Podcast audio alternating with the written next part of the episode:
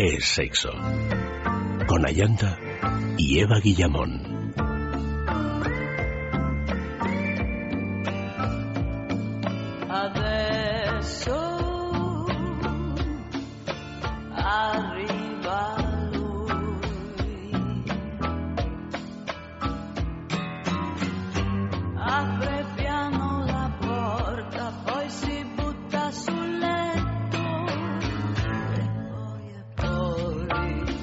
Buenas noches de nuevo. Comenzamos este sexo de juegos, cómo tonificar tu suelo pélvico de cara al verano. Nuestra dirección de correo electrónico sexo arroba es. El Facebook es sexo y el Twitter arroba es sexo radio. Las bolas chinas, también conocidas como bolas Ben Wa, no deja de ser irónico que este, el uso de estas bolas se remonte al antiguo Japón feudal. Cuenta la leyenda que se diseñaron debido a que hubo un emperador que tenía un deseo sexual irrefrenable, siendo sus consejeros quienes diseñaron unas bolas de marfil que introducidas en la vagina preparaban a las concubinas para tener relaciones con el emperador sin hacerle esperar.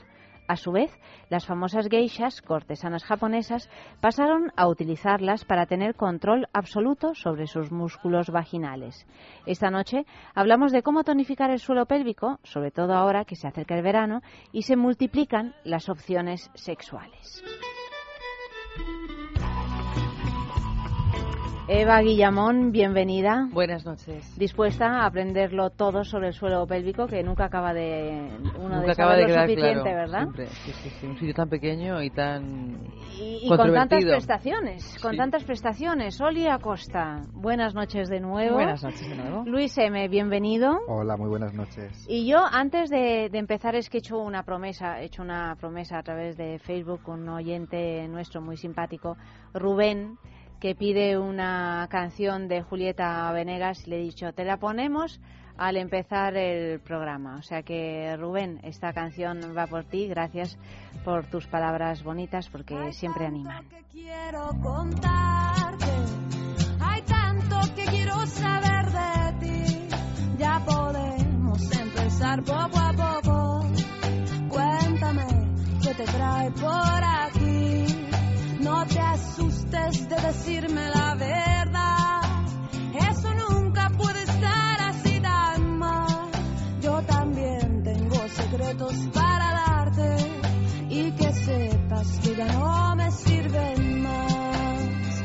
Hay tantos caminos por andar. Dime si quisieras andar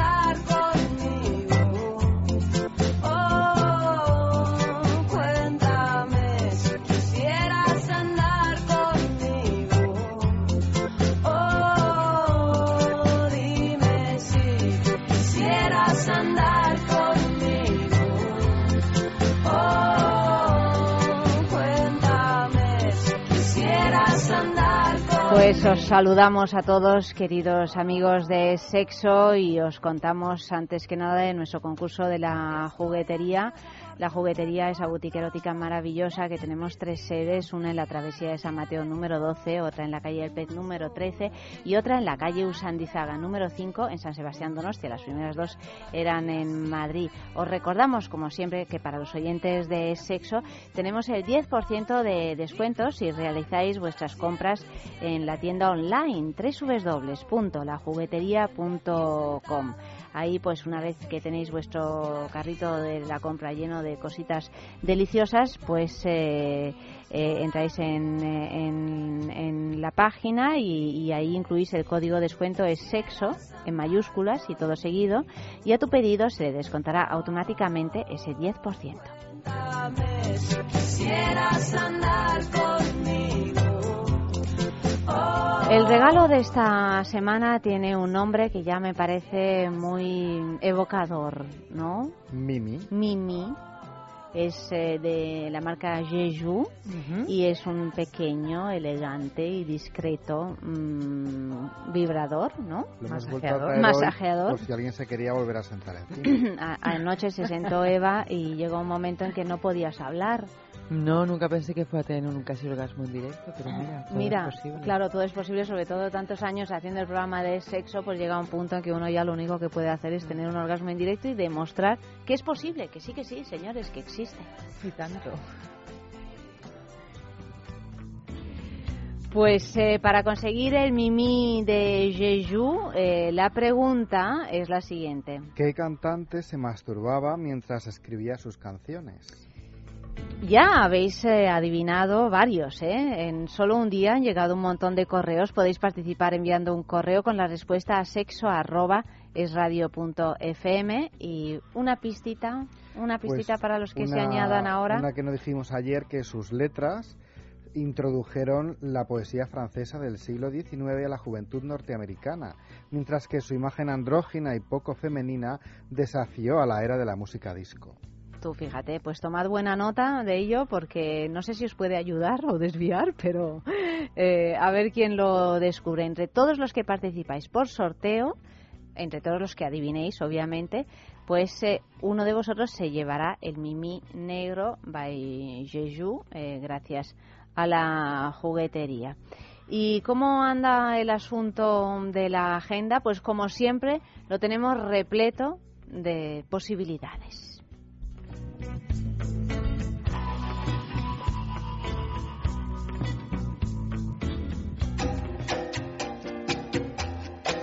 Madrid. Ya sabéis que a Javi de Eden Parejas le gusta hacer de vez en cuando reformas que añadan más morbo y más juego. Pues se ha puesto manos a la obra y el último resultado de su inventiva estará listo para que lo descubráis o para que descubráis por qué le ha puesto el nombre de cama francesa y podéis estrenarlo el próximo viernes 13 de junio. Barcelona. Llega el buen tiempo y en La Masía empieza la nueva temporada con muchas ganas y cargados de ilusión. El día 14 vuelven y lo hacen con una fabulosa fiesta de reinauguración al aire libre en plena naturaleza en sus instalaciones de verano, desde las 11 de la noche hasta las 6 de la madrugada. Para más información contacta con Jordi Monse en el 634-614-264. Sevilla. Si además de animar a la Roja el próximo viernes 13 de junio quieres que el partido sea inolvidable, deberías disfrutarlo en Sevilla Liberal. No te importará que ganen o pierdan. Y si te quedas con ganas, esa misma noche y a lo largo del sábado podrás pasártelo en grande con la segunda quedada de Chatines Cachondos. Chatines cachondos. Eso no tiene nada que ver con Arturo Fernández. No, no, no, no. claro, es que en cuanto se nombra chat, chat, chatita o chat... No, bueno, chatita- pero a lo mejor no se sabe nunca. Uno se va resignificando y reinventando con el paso del tiempo. Oye, no se sabe. Eso es cierto.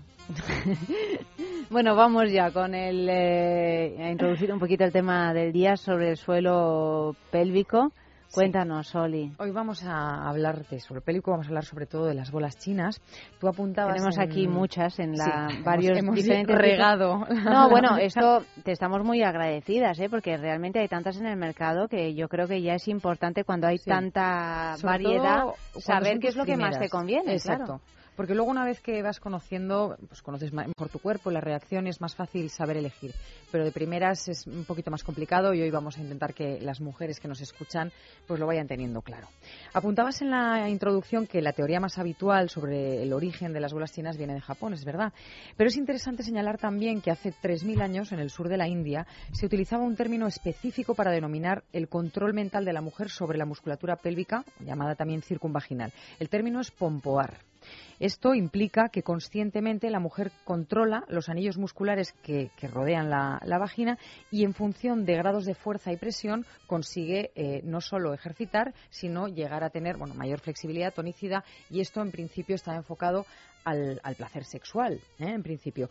Pero es lo que ahora, que también es curioso, que parece hemos inventado el agua caliente nosotros, en Occidente hoy en día hablamos, pues desde hace muy poquito, de los ejercicios Kegel, porque es verdad que hubo un ginecólogo que descubrió o puso, bueno, descubrió no porque estaba ya descubierto, solo que puso sobre el papel y de una manera científica que esos músculos estaban ahí. Le dio una validez científica, Exacto. que eso es muy importante. Exacto, pero sí tiene, eh, es interesante ver cómo eh, las mujeres eh, desde hace miles de años lo, lo trabajan. Sobre todo son conscientes que esto me parece lo más importante. Ya no es las virguerías que se han hecho hace miles de años, sino que ya hace miles de años había mujeres conscientes de lo que eran esos músculos y de cómo funcionaban. Y nosotros en este sentido estamos muy a la zaga. ¿no? Afortunadamente esto está cambiando, la información cada vez es mayor y la, in- la intención y la, las ganas de saber más, porque antes, bueno, pues era como una cosa ahí como, bueno, que está ahí y que cuando parimos y, y demás, pues se deteriora un poco, pero forma parte de la feminidad. Y del deterioro Sí. del tiempo, ¿no? Del paso del tiempo. Y, y no tiene por qué ser así, y es lo que hoy vamos a, a intentar eh, reforzar. De todas maneras, hay una cuestión que a mí siempre me ha llamado la atención y es porque eh, tengo la impresión un poco que, que en Occidente se ha, se ha olvidado ese músculo del suelo pélvico, Sí. pero que sin embargo en, eh, en, en la- en zonas más orientales del mundo las mujeres lo han tenido clarísimo desde, Clarísimo. desde siempre, ¿no? Clarísimo. ¿Y eso por qué se ha generado Mm, es así, que no? además- ¿Por qué aquí no se le ha dado ninguna importancia y allá, pues... eh, Pues porque aquí tenemos una influencia cristiana y eso, eso católica, vaya, eh, y eso sí tiene un peso importante. ¿Por qué? Porque lo que nos ha llegado, la lectura que hemos hecho de ese conocimiento que estas mujeres tenían, básicamente lo relacionábamos con lo sexual.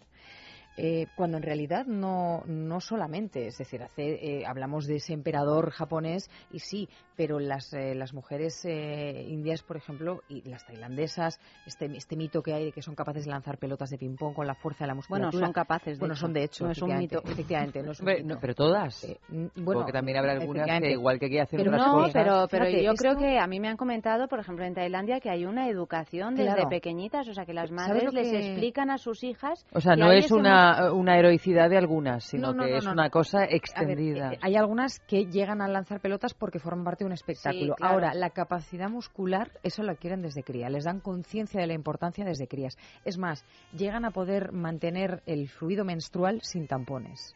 Es decir, ¿Qué son dices? capaces de cerrar a tal, de tal manera que eh, aguantan de una manera ya inconsciente, es decir, son capaces de ir apretando y tener una vida normal, ir haciendo cosas mientras tienen la, la musculatura cerrada y luego Y van al aseo, cuando- eso es, van al aseo, abren, sueltan y vuelven a cerrar. O sea que es- al final es un control mucho más allá de la cosa de la Yo no, yo no pensaba que eso fuera posible. Sí, Pues fíjate, es fascinante. Que, es decir, que- claro, que, al claro. final, porque son muy conscientes de lo importante que es, eh, bueno, pues que todo esto esté en su sitio. Bueno, pero esto ¿no? en realidad no es tan extra- extraño. Quiero decir que es como el cantante de ópera que tiene una conciencia Exacto. absoluta de su diafragma y de cómo Hmm. utilizarlo y de la potencia que puede llegar a tener ese, ese ¿qué Sí. es? ¿Un músculo? ¿Es un, es un El diafragma, músculo? bueno, un sí. órgano. Bueno, Pero bueno, el diafragma tú No no, lo lo sé. puedes maniobrar. Puedes maniobrar los músculos que lo rodean, claro, pero tú el diafragma sí, no pero ningún decir, tipo de o sea, la- acceso. la- el control de Sí. esa, de esa Sí, de la zona respiración, de y sin embargo, pues los que no lo dan, pues no. O sea, que, que uno va también tomando conciencia de sus diferentes partes del cuerpo según si las utilizas o no las utilizas. ¿no? Efectivamente, efectivamente. Pero yo creo que hay una diferencia, perdón, con, con respecto a los cantantes líricos, porque es verdad que tú puedes entrenar eh, esa zona o no, pero no todo el mundo puede llegar a conseguir una voz determinada. Ya. En el caso del suelo pélvico, supuestamente todas las mujeres podemos, Sí. ¿no? No necesitamos unas características X. Vendría a ser un poco como aprender a hablar, con el- o sea, con un logopeda, no hablar con las cuerdas vocales de garganta, sino con la Que eso respiración. todo el abajo. mundo puede, Esto lo podríamos hacer todos, sin embargo, no nos lo enseñan. Todo el mundo puede subirse a un tengas- escenario y que te oigan. No, no- Claro. no necesariamente. Exacto, aprender a un modular de una manera ¿no? Sí. sana en el sentido de no dañar las cuerdas, evitar nódulos, afonías y demás. Entonces, esto sí lo podemos lograr aplicado al suelo pélvico. Y desde luego eh, una mejora, como vamos a ver ahora, de, de, bueno, pues de, muchas cosas en, en nuestra vida. ¿no? Porque realmente mantener el suelo pélvico sano y tonificado es fundamental. ¿Qué es el suelo pélvico? Es el grupo de músculos que tenemos alrededor de la vagina y el recto y que forman como una red que tiene la importante función de sujetar los órganos de la zona abdominal. Es Decimos decir, el recto porque eh, también los Porque hombres lo tienen. o sea, claro, no, no, claro. o sea, pero. el recto lo tenemos ambos y el sí, trabajo de, de, es- de esa red muscular con respecto al recto deberíamos ser conscientes y hacerlo ambos sexos. Claro, por eso duda. es que siempre a menudo se habla solo del suelo pélvico como si solo las mujeres tuvieran suelo Efectivamente, pélvico y no, porque está mucho más vinculado con pérdidas de orina y sobre todo después de un embarazo y demás. Pero vamos a ver cómo el, el recto también es muy, muy, muy importante. Esta red sujeta, eh, como decíamos, los órganos de la zona abdominal, el intestino, útero, vejiga, uretra y recto. Y recto. Entonces, eh, ¿cómo, mm, qué, puede, qué puede afectar? ¿Por qué, ¿Qué es lo que nos lo puede dañar o qué puede ir haciendo que poco a poco eh, vayamos de- teniendo más, más laxa esa musculatura, se vaya deteriorando? Pues bueno, eh, lo primero sí me parece importante señalar que en España hay casi 6 millones de personas con patologías pélvicas, entre las que están también los hombres, aunque la mayoría de estos, eh, de esta- estos diagnósticos están enfocados a, mujeres. Eh, ¿qué, nos pasa? Pues, por ejemplo, el paso de los años, lógicamente, la gravedad como todo en el cuerpo va haciendo su función y de la misma manera, bueno, pues que el pecho se descuelga más y demás, la musculatura, si no la trabajamos, también nota un descenso. El embarazo, eh, bueno, pues eh, es importante porque los músculos en ese caso no solamente sujetan los órganos internos, como venimos diciendo, sino que además el aumento del peso porque sujetan el feto. Además es que está justo ahí. ¿eh? Eh, Los embarazos la- también a edades cada vez más avanzadas, ¿no? Efectivamente. Donde Hay una Parimos más recuperación tarde, nos recuperamos peor, de manera natural, quiero decir, más allá de trabajar o no. No es lo mismo una recuperación a los 24 que a los 39, sin duda.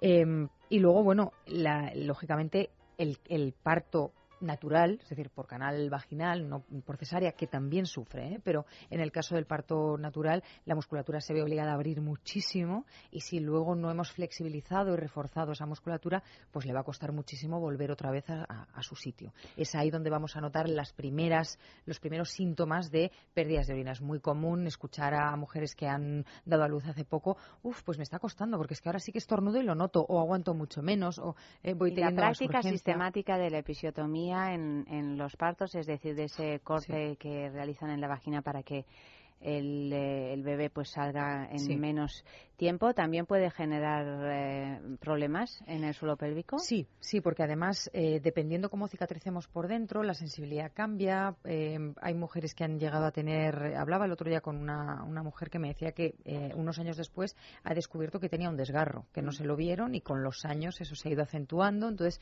es decir, sí puede verse eh, perjudicado, sin duda.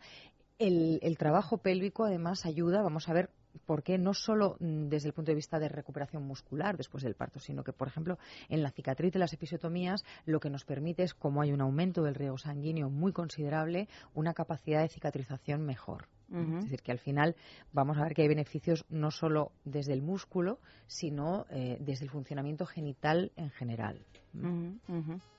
Otro de los targets importantes y que se está viendo ahora, que tampoco se conocía, es eh, las deportistas. Deportistas eh, domésticas, quiero decir, no estamos hablando de las deportistas profesionales de élite, sino, bueno, pues eh, las miles de mujeres que salen a correr al parque debajo de su casa porque es una vía de escape, porque se sienten mejor, porque liberan tensión, porque se sienten más fuertes, mejoras la capacidad muscular. ¿Qué pasa? Todo lo que es running y deportes de impacto, donde estamos dando la zancada contra la calzada, eh, hace que haya una reverberación de las vísceras. Si la, la red muscular no sujeta suficientemente bien, esas vísceras poco a poco van empujando y van cayendo. Entonces, todo lo que son deportes, eh, no te digo de pronto a lo mejor bicicleta estática, pero sí tenis, aeróbic, step, todo lo que nos sitúa en una situación de golpear con las plantas de los pies, digamos, el suelo de manera sistemática, tiene, eh, hace un poco efecto martillo, taladro percutor, digamos, ¿no? Y esa reverberación hay que tenerla, hay que tenerla en cuenta también. Por supuesto, eh, la herencia genética, es verdad que hay un porcentaje de la población, pues de la misma manera que ay, mis antepasados tienen el estómago mal o tal, tenemos dolencias eh, de Que se repiten, que se cardiopatía, repiten, exacto, sí, sí. ¿eh? la genética tiene, tiene su peso y sobre todo el sobrepeso. Tiene También su es- peso. exacto, el sobrepeso tiene su peso. En tantas Porque, cosas también en el pélvico. Exacto, sin duda, sin duda, sin duda. Malos hábitos. Esto parece una tontería, pero no lo es. Aguantar mucho la orina. Esto que es muy normal, ay, voy ahora, voy ahora y me he liado y cuando te quieres dar cuenta llevas con ganas de ir a- al servicio mucho tiempo. Esta presión es malísima. ¿Qué pasa además? Que para cuando vamos empujamos, o sea, queremos, eh, ya es Vaciar, de- la vejiga rápidamente. mm, vaciar rápido y entonces empujamos. Estamos haciendo el efecto contrario con la musculatura del que es deseable. ¿m? Entonces es importante no cargar la vejiga demasiado, no aguantar las ganas y no empujar cuando estamos cuando estamos orinando. ¿M? ¿Y cuáles son las consecuencias de la pérdida de tonicidad de este músculo? Pues en principio, eh, La incontinencia es la, la que más reconocemos. Incontinencia porque urinaria. Sí, porque se da en, en edades muy distintas. Es decir, lo relacionamos con tercera edad, pero en este momento las pérdidas se están colocando en mujeres de hasta 36 años con- como media. Esto es bastante importante y creo que, que merece la pena que lo pensemos un momento. Porque viene, eh, bueno, pues como, como decimos, no solo del parto, no solo de la tercera edad, sino que hay otros elementos que pueden afectar eh, a las pérdidas de orina. Y parece que no, pero las pérdidas de orina en la mujer está considerada la segunda causa más importante en el descenso de calidad de vida. Nos afecta a nuestra vida cotidiana desde que nos levantamos hasta que nos acostamos. Esto eh, me es, bastante claro el porqué, ¿no? Cuando tienes que estar constantemente pendiente de algo que te limita Hmm. eh, tu hacer. No solamente eso, es que a partir, tú imagínate que a partir de ahora hasta que te mueras tienes que llevar, por ejemplo, una compresa. Que cada vez que haces un movimiento espontáneo, una risa, una tos, un hecho a correr, cojo a la niña, no sé, cualquier cosa que no has, que no has mandado previamente el mensaje al cerebro de voy a hacer esto, eh, hace que tengas el escape. Esto significa que olemos, esto significa que estamos incómodas, que llevamos una muda de recambio en el bolso. Que como nuestra vida sexual se ve Ahí está. Nuestra vida sexual mermada también, ¿no? Y luego que es, un elemento mujer- depresor, es- Sí. está claro. y que puede además llegar a, a ten- a- a producirnos relaciones dolorosas eh, con la con penetración, me refiero, y que en un momento dado podemos llegar a, soltar ciertas gotas de orina sobre la persona con la que estamos. Es decir, la, la sensación, la autoestima se ve muy, muy, muy afectada. Yo me acuerdo que hace un- unos años eh, recibimos una carta de una mujer que tenía problemas de suelo pélvico que dijo una cosa que me llamó mucho la, atención mm, eh, y es que decía que ella si conseguía eh, sacar al perro y darle un paseíto sin tener una pérdida de orina mm, lo suficientemente gorda como para no tener que volver a casa corriendo a cambiarse, ya le pareció un triunfo. Claro. Fijaros lo que es vivir así, ¿no? Claro. Mm. Y se puede corregir eh, con, con un ejercicio, y tampoco estamos hablando de tres horas diarias, no. Pueden ser diez minutos diarios, ahora hablaremos de cómo hacerlo, pero los resultados, en más del 80% de los casos, son eh, salimos de las pérdidas de orina totalmente. Entonces, este mensaje que se nos está mandando actualmente en los medios de, eh, bueno, si tienes escapes, no importa, ponte una compresa y sé feliz. Sí, Hombre, sí, de resignación. Es que además exacto. una mujer con una compresa no es feliz. No, Es que no es feliz. No lo es, no lo es. Yo eh, tenemos una, una clienta que además es oyente del programa, Chon, una mujer de 86 años y es pro pro pro eh, uso de bolas chinas como ejercitador, es decir, más allá del placer, Fíjate, como con 86 ejercitador. años, y con 86 años ella decía que en este momento puede salir a dar su paseo sin eh, tener escape y está segura y tranquila. Que en casa en un momento dado puede tener una situación, bueno, pero ya está en casa. Pero ella ahora sale a la calle con tranquilidad, con seguridad y con, bueno, y es que hasta su sex appeal está mejor, es decir, no se siente una mujer que va dejando nada por el camino, es una mujer que sale a comerse el mundo, porque además, pues como Chon, es una mujer fantástica, moderna, mm, absolutamente activa. Eh, Como ella, hay muchas mujeres en España y es importante que se diga en voz alta que, que se puede paliar, se puede mejorar, quizá en, en esos casos no acabar del todo con la, con la patología, Pero, pero, hombre, si sin uno duda darte un un, control. antes, ¿eh? Exacto, Mm. exacto. Claro, porque ¿con cuántos años empezó esta mujer con el tratamiento? Claro, no sé exactamente porque eh, sí sé sí sé que porque es clienta que, que ha ido probando y que está encantada y que lo recomienda a sus amigas porque ha notado muchísima mejoría. Evidentemente nuestro mensaje siempre va a ser el de la prevención, siempre. Siempre es. mm, eh, yo os pregunto cuántas eh, aquí mismo y a nuestra audiencia cuántos salimos a la calle, en este caso cuántas mujeres salimos a la calle sin lavarnos los dientes. Nadie, ninguna mujer, nadie se cuestiona. Esta forma parte de nuestro ritual de higiene, de nuestro ritual previo a salir de casa. Eh, ¿Esperamos a que la muela se nos esté cayendo para ir al dentista o hacemos revisiones? Es decir, tenemos una conciencia de ciertas De eh, salud, partes. de- de- exactamente. sí. Y sin embargo, si ahora mismo esas mismas mujeres que han contestado yo no salgo de casa sin lavarme los dientes, yo pregunto cuántas de ellas salen sin trabajar el suelo pélvico, pues ahí probablemente el porcentaje cambia. Y al final es una cuestión de responsabilidad personal. Yo no puedo trabajar la musculatura por ninguna otra mujer, ni vosotras por mí.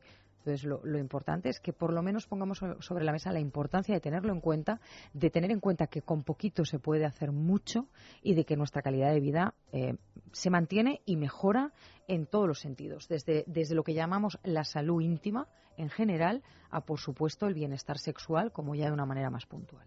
Pues mira, a propósito de suelo pélvico, tenemos nuestro concurso de Intimina, esa marca que se ocupa de los cuidados de mujer y que precisamente el premio de estas semanas y de esta semana en concreto es la Kegel Smart de Intimina, que es un ejercitador inteligente del suelo pélvico. O sea que para todas aquellas que no sabemos muy bien cómo ejercitarlo, pues desde luego con la Kegel Smart de Intimina nos va a ir diciendo exactamente cómo debemos de hacer esos ejercicios. Intimina, los productos de Intimina se encuentran en farmacia, en parafarmacia y en su tienda online, www.intimina.com. Y bueno, pues ahora tenemos nuestro personaje fantasma, os vamos a ir leyendo las pistas, podéis participar pues a través del Twitter, a través de Facebook, en el sexo, a través del correo electrónico, sexo arroba es punto fm y entre todos los que participéis y acertéis, pues uno de vosotros se llevará las Kegel Smart de Intimina. Os pido que participéis tanto hombres como mujeres, aunque es un producto para mujeres, pero desde luego yo creo que si un hombre se lo regala a una mujer será un buen regalo en cualquier caso. Por aquí en, en, en Twitter eh, dice Espe, Espe Fernández dice, pero lo de los regalos es cierto. Yo respondí a, a una, la primera, la semana pasada y no tengo noticias. Bueno, Espe, es que no es la primera que, que llega a responder, sino bueno, entre todos los que contestáis, pues por sorteo. Eh, uno se lleva se lleva el, el regalo. Bueno, pero es que esto es igual que, que decir, no me ha tocado la lotería y compré un, un décimo. Eh, ya, ya, ya, ya. Bueno, pero es que ella pensaba que era la, al- la primera que llegaba a contestar se llevaba el premio. Pues no, es entre, entre todos. O sea que sigue participando, Espe, porque seguramente eh, ganarás. En cualquier caso, el ganador lo sabremos el viernes, en Es la Mañana de Federico, entre las diez y media y las once de la mañana. Os leo las pistas. Te leo las pistas, querida Eva. Yo me voy a echar de tu bálsamo de labios. Ya sabes que todo lo mío es tuyo. Por eso, por Hasta eso. que, hasta que Por eso lo cojo con semejante impunidad. Ya compartimos el agua, el micrófono, todo, menos las bolas chinas, eh, ¿verdad? Bueno, ahora tengo que encontrarlas, claro, como siempre. Tú habla, Eva, di algo. Pues no sé qué decirte, la verdad. Aquí Eh, está. Primera pista. Nació el 9 de abril de 1906 en Marbella, Málaga. ¿De 1906? Sí. Hace mucho. Y tanto que hace mucho, sí. Hija de un piloto de la Marina Mercante, hija de un piloto de la Marina Mercante. La muerte de su madre hizo que su padre se hiciera empresario teatral. Ahí, ahora mismo. En blanco. En blanco. Tú también, Luis. Me ha, me ha completamente... Lo, lo de Marbella se me ocurren muchos nombres, pero claro. Pero de pensar en 1906, claro, claro. A mí lo de 1906 me ha despistado. ¿No será una de esas despistas que tú das? A lo mejor es 1916. Pues tampoco. Bueno, tampoco, tampoco te creas tú que eso ayuda. Hubieras dicho 56. Claro, o pronto, ¿verdad? 46, pero así, la primera década del... del... Es que yo tengo un problema con los números gravísimos, ¿sabes? O sea, yo si tengo que copiar un número de teléfono en, en otro lado, las posibilidades de que, de que cambie todos los números son, pero del 90%. o sea, no, no, no consigo centrarme en esto. En cualquier caso, diplomada en magisterio, ejerció de maestra durante un par de años. Debutó en el teatro en 1931. O sea que sí, nacería en 1916. Espérate que creo que voy a saber quién es. Ya ves, si es que ya... O- Oli, No tengo muy claro el tema de la... O sea, Es que si no me deja ni terminar digo- la pista. Se pone a hablar antes de que termine la pista. Si Voy a la- terminar la pista, me deja. Sí, por favor, por Y favor. Tampoco desarrolló una brillante carrera teatral durante toda su vida. Creo que sé quién es. ¿Con qué letrita empieza? Eh, con, eh, ¿Con la R? El nombre de pila con la R. Va a ser que sí. Por la cara de llanta va a ser que sí. Pero ¿está mayor esta mujer? Bueno, es, ya no está entre No, nosotros. Ya no está entre nosotros. Es la que yo digo. Me. Pero no sabía que era tan Me mayor. tengo, me tengo que ir de vacaciones, te lo juro. O sea, no puedo más. Esto está empezando a mermar mi suelo pélvico y, y todo. O sea, voy a empezar a tener pérdidas de orina de aquí a un, a un instante, vamos. O sea, eh, no sé. Eh, sí, ¿con qué letrita empieza? Con la R. Ese- Mm, ¿Quieres que te diga el apellido o no? Sí, venga, va. Con la A. Sí. Sí, sí, Evapedia, sí. Tercera pista para todos los que los normales, los que sois como yo y como Oli, como Luis, que no saben ni siquiera de qué estamos hablando todavía. Viajó a Madrid a la búsqueda de oportunidades y se unió al actor Erasmo Pascual, su marido, hasta la muerte de este, iniciando una carrera teatral que nunca abandonaría. Su filmografía incluye más de 100 películas, la mayoría comedias, donde abundan los papeles de chacha, entre comillas, y similares, y muchas veces junto a Florinda Chico. Vale. Yo ya me ya hago una idea. Sí. sí. Ahora sí, ¿no? Sí. En 1996 fallece en una residencia de ancianos de La Piovera, Madrid, a los 90 años de edad a causa de un derrame cerebral. Inolvidable esta actriz, una de nuestras grandes, grandísimas secundarias. Y aquí No así suena. Ha pasado una noche horrible. Le he oído levantarse un montón de veces. Yo creo que ese chico no se encuentra bien. Y claro, como el padre no quiere decirme nada, no sé, parece como si se avergonzase de que el muchacho esté enfermo. Venga conmigo, señora. Le quiero enseñar una cosa. Jesús, qué misterios. A ver. Vamos a ver qué has encontrado. Mire, Pero ha estado aquí el practicante. No. Entonces, la encontré esta mañana en el cubo de la basura.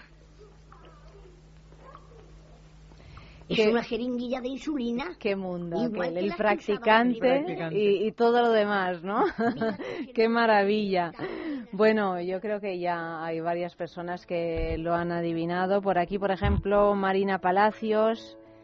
Eh, Aquí eh, me estaba riendo porque acabo de ver que Rubén, oye, lo intenta, pero no lo consigue. A ver, Rubén, que te hemos dedicado la canción al principio del programa. Dice, yo creo que es la gran Lina Morgan. No, pero bueno. Hombre, si Lina Morgan hubiera nacido en el 1906, claro, y estamos en no el estaría 2014. ahora malita en un hospital. Sería estaría eh, mucho más lejos. revoloteando encima de nosotros, angelitos. Pero Encarnación lo sabe. Encarnación lo sabe, ¿no? Eh, también, eh, yo es increíble porque me estoy quedando cada día más ciega. Pero Laura Arranz, Rosa María Tolosana, también eh, lo han adivinado. Eh, en fin, ¿lo digo? ¿Lo digo o no lo digo? Hombre, yo creo que ya, aunque no lo digas, esa vocecita... Esa vocecita. Inconfundible. Eh, dilo tú, Oli. Rafaela. Rafaela Aparicio. Aparicio. Ah, grande Rafaela Aparicio. Pues esta es la mujer, la gran mujer de la historia de esta noche. Piensa en el placer, En el tuyo. en el nuestro, Piensa en el poder de los sentidos. en sentir al máximo. Contigo. Piensa en algo discreto, muy suave, muy íntimo. En algo bello y muy excitante. Y ahora no pienses, siéntelo. Siéntelo. Objetos de placer exquisito Bailelo. Intimina, la primera marca dedicada exclusivamente al cuidado íntimo femenino en cada una de las etapas de nuestra vida, quiere cuidarnos en uno de nuestros momentos más delicados, la menstruación. Con su copa menstrual Lily Cap ofrece la mejor alternativa a los tampones y compresas. Sin alergias, sin irritación y sin sequedad, Intimina te proporciona gracias a Lily Cap todo lo que necesitas para un periodo cómodo, seguridad e higiene. Prepárate para experimentar un antes y un después en tu menstruación. Lily Cap. ¿Te apuntas al cambio? ¿No eres capaz de dormir? ¿Te levantas todos los días cansado? Dormax es un complemento alimenticio natural que combate el insomnio desde su causa, eficaz contra el estrés y la ansiedad. Dormax es nuestro mejor aliado para conseguir el descanso que todos nos merecemos y necesitamos, porque hablar de un sueño de calidad es hablar de Dormax. Dormax, de Laboratorios Acta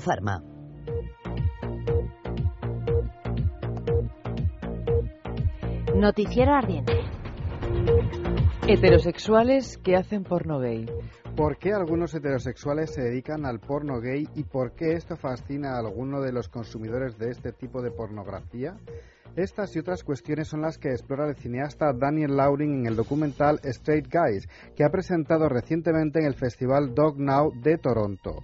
Además de entrevistas con varios de estos actores, el documental también incluye imágenes muy subiditas de tono en la que podrás ver a actores como Conner Habib, Bravo Delta o Chaos Man.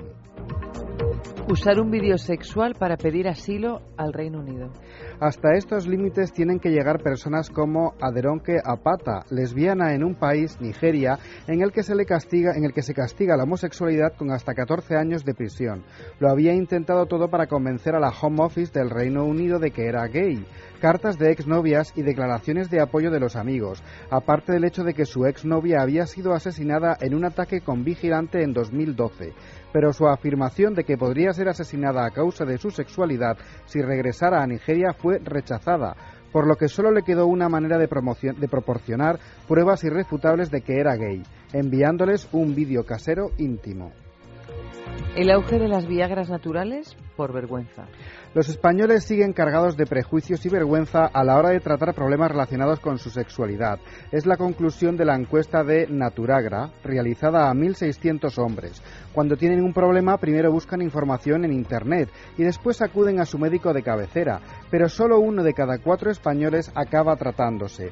Dos de cada cinco españoles con disfunción eréctil diagnosticada optan por las denominadas Viagras naturales, complementos alimenticios naturales que proporcionan vigor y energía al hombre, de la mezcla de ingredientes naturales como maca andina, considerada por los incas como un regalo de los dioses y entre sus propiedades está la de aumentar el deseo sexual raíz de ginseng rojo, utilizada a menudo en la medicina oriental tradicional, aumenta la vitalidad tanto física como intelectual. La arginina, aminoácido llamado por muchos la molécula milagrosa, contribuye a mejorar la circulación.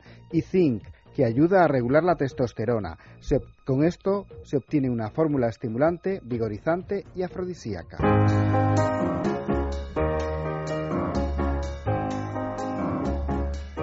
Sexo en la calle, ¿qué les hemos preguntado? Pues una preguntita obvia. ¿Qué, ¿Qué, mejorías notan después de utilizar las bolas chinas a ellas y qué mejorías perciben ellos en sus parejas o en sus amigas?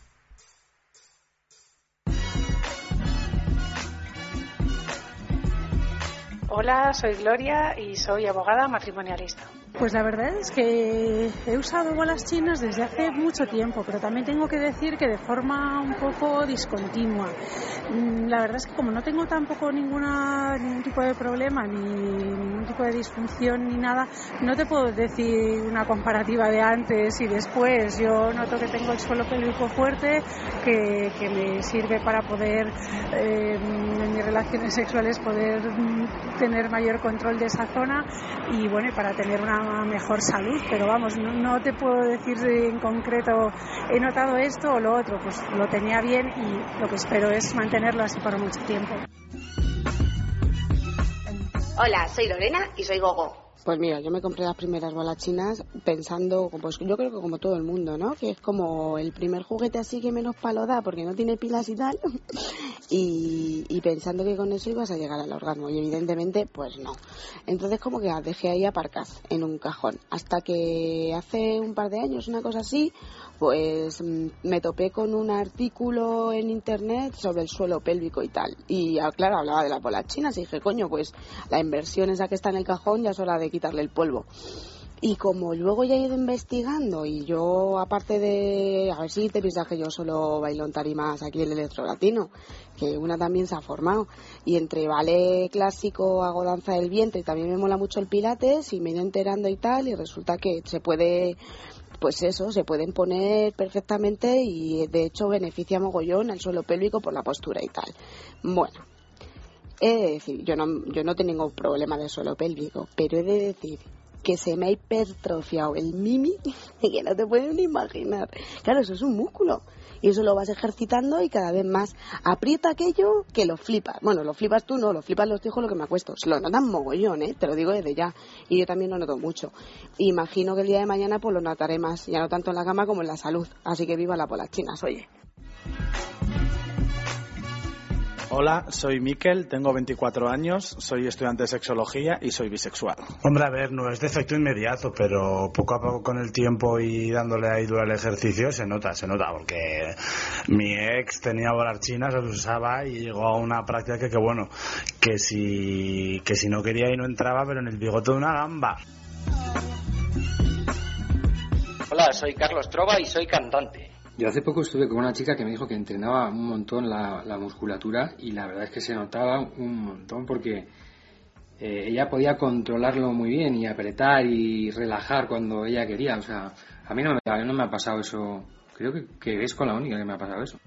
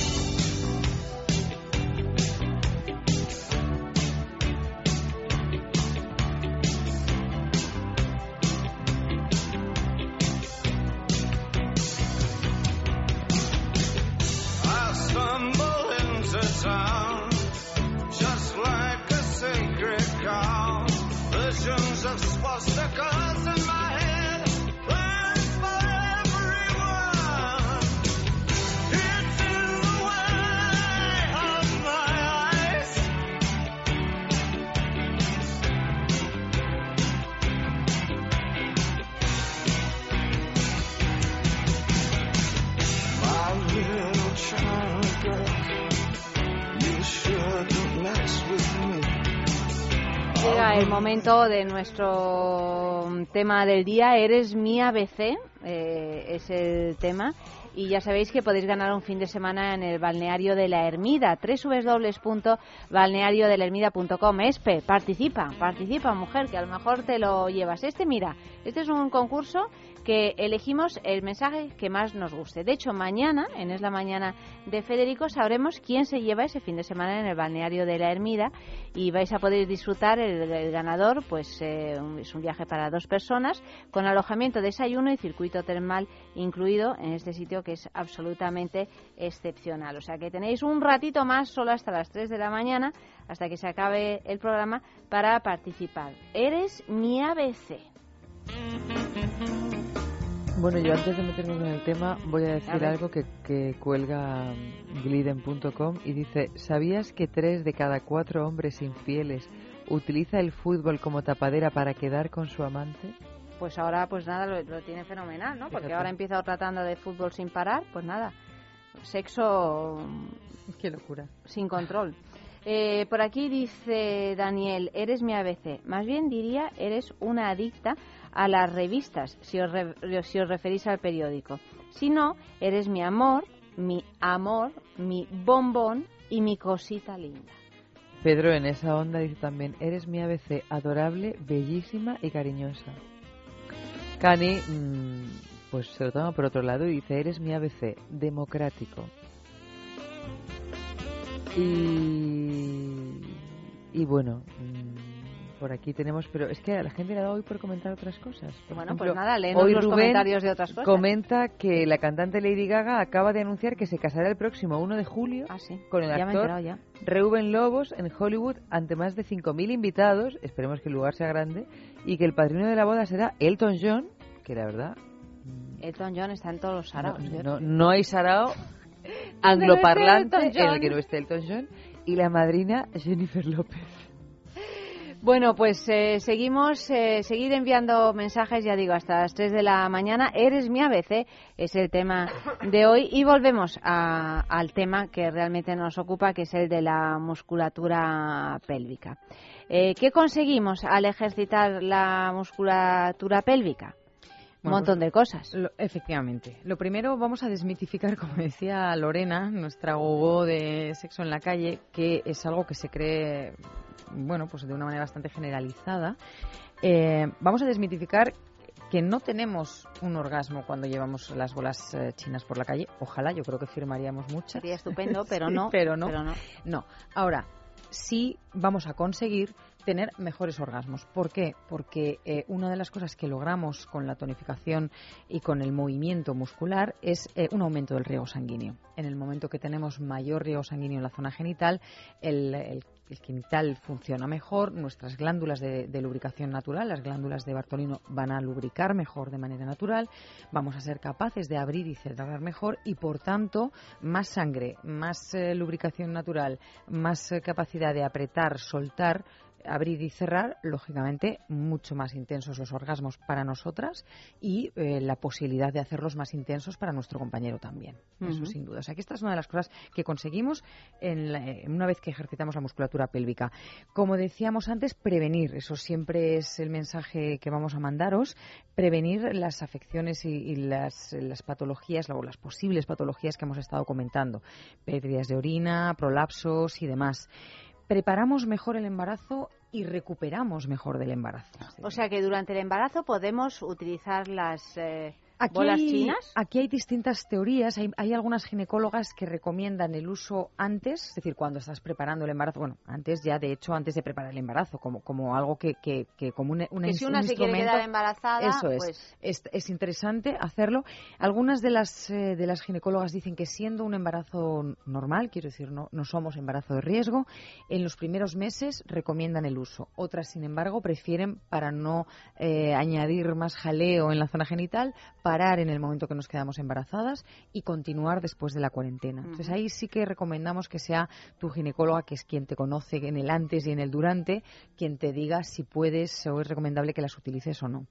Eh, no deja de ser además más presión para la zona de la vejiga, sobre todo cuando el feto ya tiene un tamaño y más peso. Es decir, que al final, eh, bueno, pues eh, si lo hemos utilizado antes y lo hacemos después, eso sí, una vez que nos dan el alta, digamos, y que hemos pasado el periodo de cuarentena y estamos ya listas para la vida otra vez, entonces podemos retomar eh, para que la recuperación de, esa eh, capacidad muscular sea más rápida. ¿eh? Te- te- tengamos menos laxa la musculatura y, por tanto, evitemos las patologías de las que estábamos hablando. Evitamos también, por supuesto, el prolapso y, eh, bueno, nos permite una higiene postural pélvica importante, porque poco a poco vamos colocando la zona pélvica como tiene que ser, sin arquear demasiado la zona lumbar y además nos da, sobre todo, mucha más conciencia de, esa, de que existe eso y de que, y de que es importante. Además, ahí tenemos un chakra, que es eh, también eh, importante y que de esa manera, bueno, pues es- está activo, está, lo estamos, lo estamos trabajando, se está, es como, decimos que es un poco como tocar el timbre de la feminidad. Estás todo el rato dándole ahí, pim, pim, pim, pim, pim. O sea que estás mucho más femenina o más contenta con tu Sí, feminidad. y que te da una sensación además es interesante. Cuando llevas las bolas por la calle o estás en clase de aeróbic o en clase de pilates, por ejemplo, es recomendable utilizarlas durante o yoga. eh, y, y tenemos las- la- el ejercitador puesto, hay un, hay un algo dentro de ti que, que no, se- no es fácil de explicar con palabras y que no es tan fácil de medir como en el caso de la musculatura físicamente, es decir, antes apretabas menos, ahora aprietas más. Es fácil de, medir. Eh, esto que os digo es algo menos tangible, pero, pero también tiene, es muy poderoso, es un algo interno nuestro que nos da como una complicidad con nuestro propio cuerpo muy interesante. Como además es algo muy discreto, que si tú no quieres nadie tiene por qué saber, bueno, pues en, pues en principio es, es como tu pequeño secreto para contigo. Pues vamos a algo que decíamos al principio del programa, que es muy importante, eh, qué son y cómo elijo mis primeras bolas chinas entre las numerosísimas que hay ahora mismo en el mercado, porque antes no había ni una y ahora tenemos 100.000, ¿no? O sea, Eh, que sí. ¿cómo, cómo Sí. lo elegimos? Pues lo primero... Sobre todo a mí me gustaría saber, perdona Oli que, te, que te interrumpa, cuáles son de las que venden, las que de ninguna manera tenemos que elegir. ¿Hay? Ahí va, sí, Sí. sin duda. Lo primero que vamos a mirar es el material. Toda, toda bola que no sea de silicona o elastómero, que es un derivado de, de la silicona, no las queremos dentro de nuestro cuerpo. Es decir, todo lo que es gelatina, que antes el 99% de las bolas se hacía de gelatina, seguramente recordaréis unas que tenían hasta pinchitos, como, Sí. ¿eh? que eran como muy típicas, porque con esto más placer. Bueno, pues eh, la gelatina es un, es un material que se ha utilizado mucho porque es muy barato, pero le, le- La le gelatina meten- es lo que llaman también jelly. Efectivamente, la jelly en inglés es lo que nosotros traducimos por gelatina, aunque no se deshace, pero sí tiene esa textura como muy transparente. La, la- la gelatina tiene una sustancia que se llama eftalato. El eftalato es un derivado, eh, un suavizante que le ponen a las cosas de plástico para convertirlas en blandas. Eh, pero el eftalato, con un- en el uso prolongado de algo, y entendemos que en el caso de las bolas chinas es algo que vamos a utilizar frecuentemente y durante mucho tiempo, eh, puede llegar a alterar el funcionamiento hormonal. En el caso de la vagina, alterar el funcionamiento hormonal vaginal y además afectar al hígado y los riñones. Por tanto, siempre, siempre, siempre materiales biocompatibles, silicona o elastómero. Las bolas chinas son en realidad como maracas, es decir, son esferas que tienen otra esfera interna que es el peso. Mm, Entonces, vamos a trabajar con la bola china de dos maneras. Por un lado, en, diámetro y peso, y por otro lado, vamos a utilizar el efecto de la vibración cinética. Si, eh, por ejemplo, vamos a poner perfiles así como fáciles de, de entender. Eh, acabo de dar a luz, o bueno, ya estoy ok, para, ya me ha dado el alta la ginecóloga, pero he parido hace relativamente poco y noto que la musculatura no vuelve a su sitio. No soy capaz de apretar tanto como apretaba y eh, tengo ligeras pérdidas cuando estornudo. Bueno, ahí vamos a recomendar utilizar una bola simple, es decir, normalmente las bolas, eh, se- las bolas chinas las identificamos como dos bolas unidas por una cuerda. En este caso, actualmente ya hay eh, sencillas, únicas, es decir, eh, porque esto nos permite menos peso y en general vamos a recomendar un diámetro no muy pequeño. La que tengo en la mano, por ejemplo, que os estoy mostrando es de la marca Jeju, se llaman AMI, es una colección, es un kit de tres bolas que eh, lo que va haciendo es cambiar diámetro y peso. Empezaríamos con un diámetro grande para que sea más fácil. O sea, cerrar. mayor diámetro, menos peso. Exacto. Porque a veces pensamos que mayor diámetro, más peso. No. O sea, que las de principiante son, más diámetro, menos, menos peso. Esto significa que nuestros músculos tienen que cerrar menos. Por tanto, si estoy más blandita, no me va a costar tanto. Y por otro lado, al poner menos peso, mi cuerpo puede con ello. Pensad que es como una mancuerna de gimnasio. Si cogemos un peso excesivo, no vamos a poder hacer las repeticiones, las tandas, que son realmente el ejercicio. ¿eh? Entonces, vamos a acomodar un peso liviano que nos permita de verdad repetir y repetir y repetir el ejercicio, que es lo que va a hacer que se tonifique el músculo. En casos de mujeres que, por ejemplo, están saliendo de, tratamientos de vaginismo y demás, en los que la- la- lo que me cuesta es dilatar, vamos a ayudar, eh, por supuesto, una vez que, que ya estemos en el tratamiento, ya hemos conseguido abrir el canal vaginal y lo que queremos es eh, activar el riego sanguíneo para que haya una flexibilización de la musculatura. ¿Qué vamos a hacer? Un diámetro no muy grande, como las que tenemos aquí, por ejemplo, las, las Luna de las Luna Mini de, de Lelo en los pesos más livianos, 28 gramos de manera suelta y o las opciones de eh, bolas dobles con diámetro pequeñito y poco peso. Es decir, no me cuesta, no tengo que abrir mucho, no fuerzo la, la apertura muscular que en ese momento tengo y no le meto mucho peso para que poco a poco el músculo sea capaz de retener y de, de- de hacer las repeticiones. Por otra parte, como os decía, es como una maraca, es decir, el, el- De hecho, suena, la esfera, ¿no? eh, sí, en este caso algunas suenan, eh, dentro, del cuerpo no, pero, pero fuera Bueno, en la mano algunas sí. Eh, este golpeteo, que si yo muevo la mano rápidamente, en la esfera interna golpea, taca, taca, taca, taca, taca, y si lo muevo despacio va a ir más despacio. Esto es una vibración cinética, es la reproducción del movimiento. Cada vez que tenemos un golpeteo interno sobre la bola externa, la musculatura tiene una reacción involuntaria. Es como si, como si le diera un pequeño calambrito, que nosotras no hacemos voluntariamente. Entonces, poco a poco, con esta reacción involuntaria, estamos haciendo que haya un movimiento muscular y una reacción del riego sanguíneo. Entonces, poquito a poco le vamos ganando terreno para que al final sea nuestra voluntad la que mueva eh, el- la musculatura y consigamos apretar y retener la presión el tiempo suficiente, pero es una muy buena manera de empezar, ¿eh? aprovechar ese golpeteo para que el músculo empiece a tener un poquito como de gimnasia pasiva, por así decirlo. ¿Mm? Vamos a hacer un breve alto en este recorrido de bolas chinas y vamos a sexo en la calle porque precisamente hemos preguntado pues eh, lo que tú estás contando, ¿no? la Efectivamente. respuesta por lo menos. ¿Qué criterios seguirían a la hora de comprar unas bolas chinas?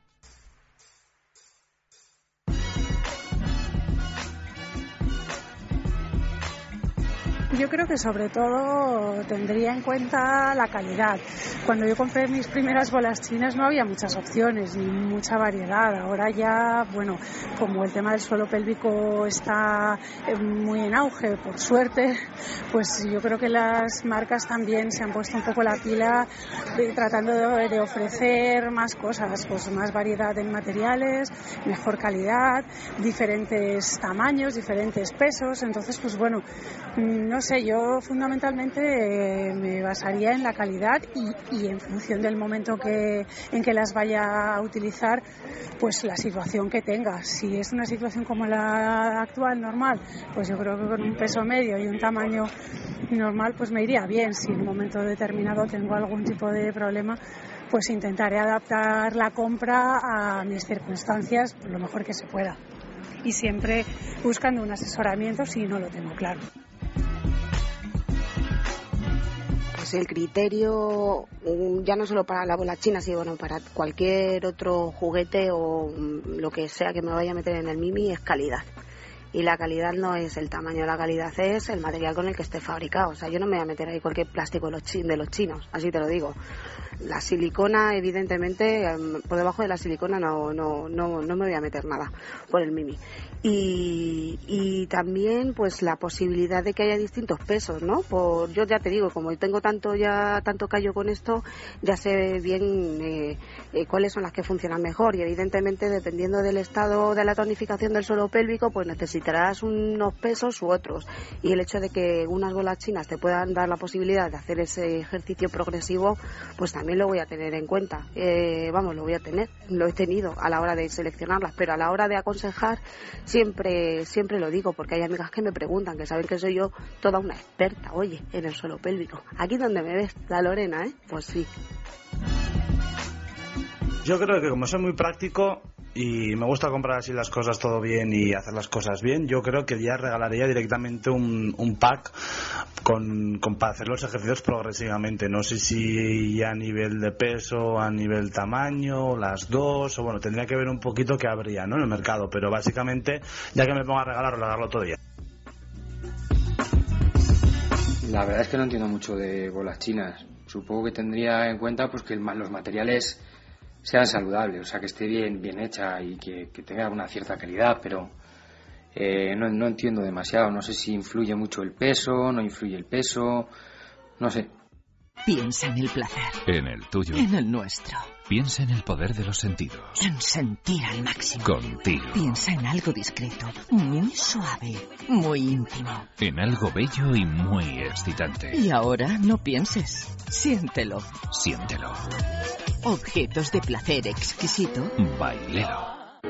Intimina, la primera marca dedicada exclusivamente al cuidado íntimo femenino en cada una de las etapas de nuestra vida, quiere cuidarnos en uno de nuestros momentos más delicados, la menstruación. Con su copa menstrual Lily Cap ofrece la mejor alternativa a los tampones y compresas. Sin alergias, sin irritación y sin sequedad, Intimina te proporciona gracias a Lily Cap todo lo que necesitas para un periodo cómodo, seguridad e higiene. Prepárate para experimentar un antes y un después en tu menstruación. Lily Cap, ¿te apuntas al cambio? Hablemos de Dormax. Fatiga, estrés, cansancio acumulado, irritabilidad son síntomas claros de insomnio y de una falta de sueño reparador que día a día afectan a nuestra salud y calidad de vida. En estos casos, Dormax Complemento Alimenticio Natural es una solución eficaz. Dormax nos ayuda a neutralizar las causas que nos impiden dormir, asegurándonos un descanso de calidad y verdaderamente reparador. Dormax, de Laboratorios Actafarma.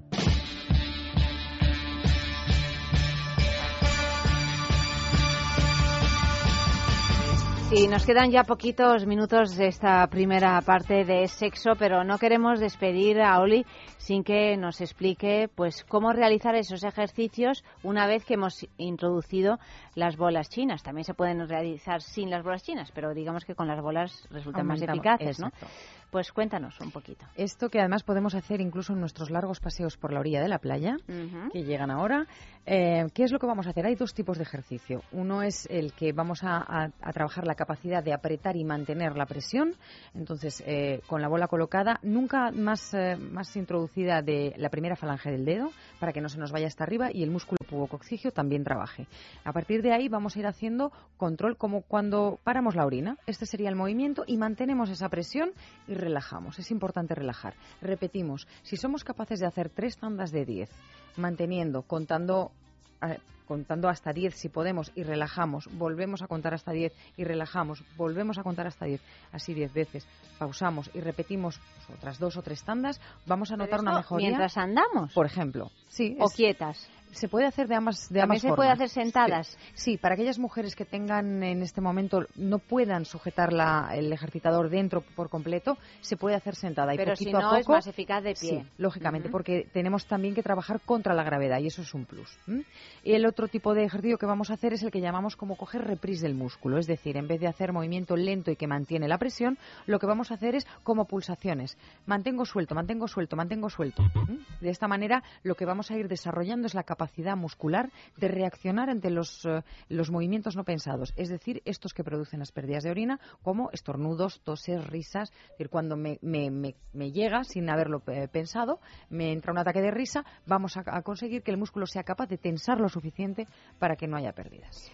Pues muchísimas gracias, Oli. Yo creo que el mensaje ha quedado muy claro. Tenemos que tonificar nuestro suelo pélvico y además, tú lo dijiste en una cas- ocasión y me llamó la atención que de la misma manera que tardamos 10 minutos a lo mejor en maquillarnos por la mañana y en ponernos guapas o 15 minutos o una hora según, eh, Sí. según el caso, pues hacer un- estos ejercicios eh, diariamente no nos va a costar más tiempo y sin embargo pues vamos a estar mucho, Mucho más felices. sanas, sin duda. Eh, gracias, Oli. Buenas noches. Buenas noches, un placer. Luis M., buenas noches. Muy Hasta buenas la noches. semana que viene a los dos. Y Eva, tú y yo continuamos con Hablando una de entrevista cine, ahora. a José De Aguilar. guapos del cine, además. Sí, a José Aguilar, que ha escrito un libro fantástico que se llama Nuestros galanes de cine, que además está editado por Notorious, que es una editorial a la que ya le dedicamos un programa, cuando también publicó un libro sobre los carteles censurados del cine español y que tiene, como siempre, ya hemos dicho otras veces, unas ediciones muy fantásticas, exquisitas. fantásticas. O sea que vamos a cotillear un poquito sobre los galanes de cine. A las 2 de la mañana, ya sabéis que estamos con vosotros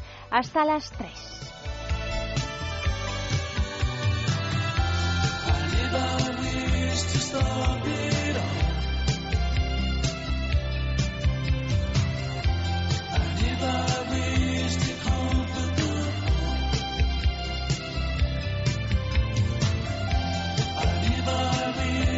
stop it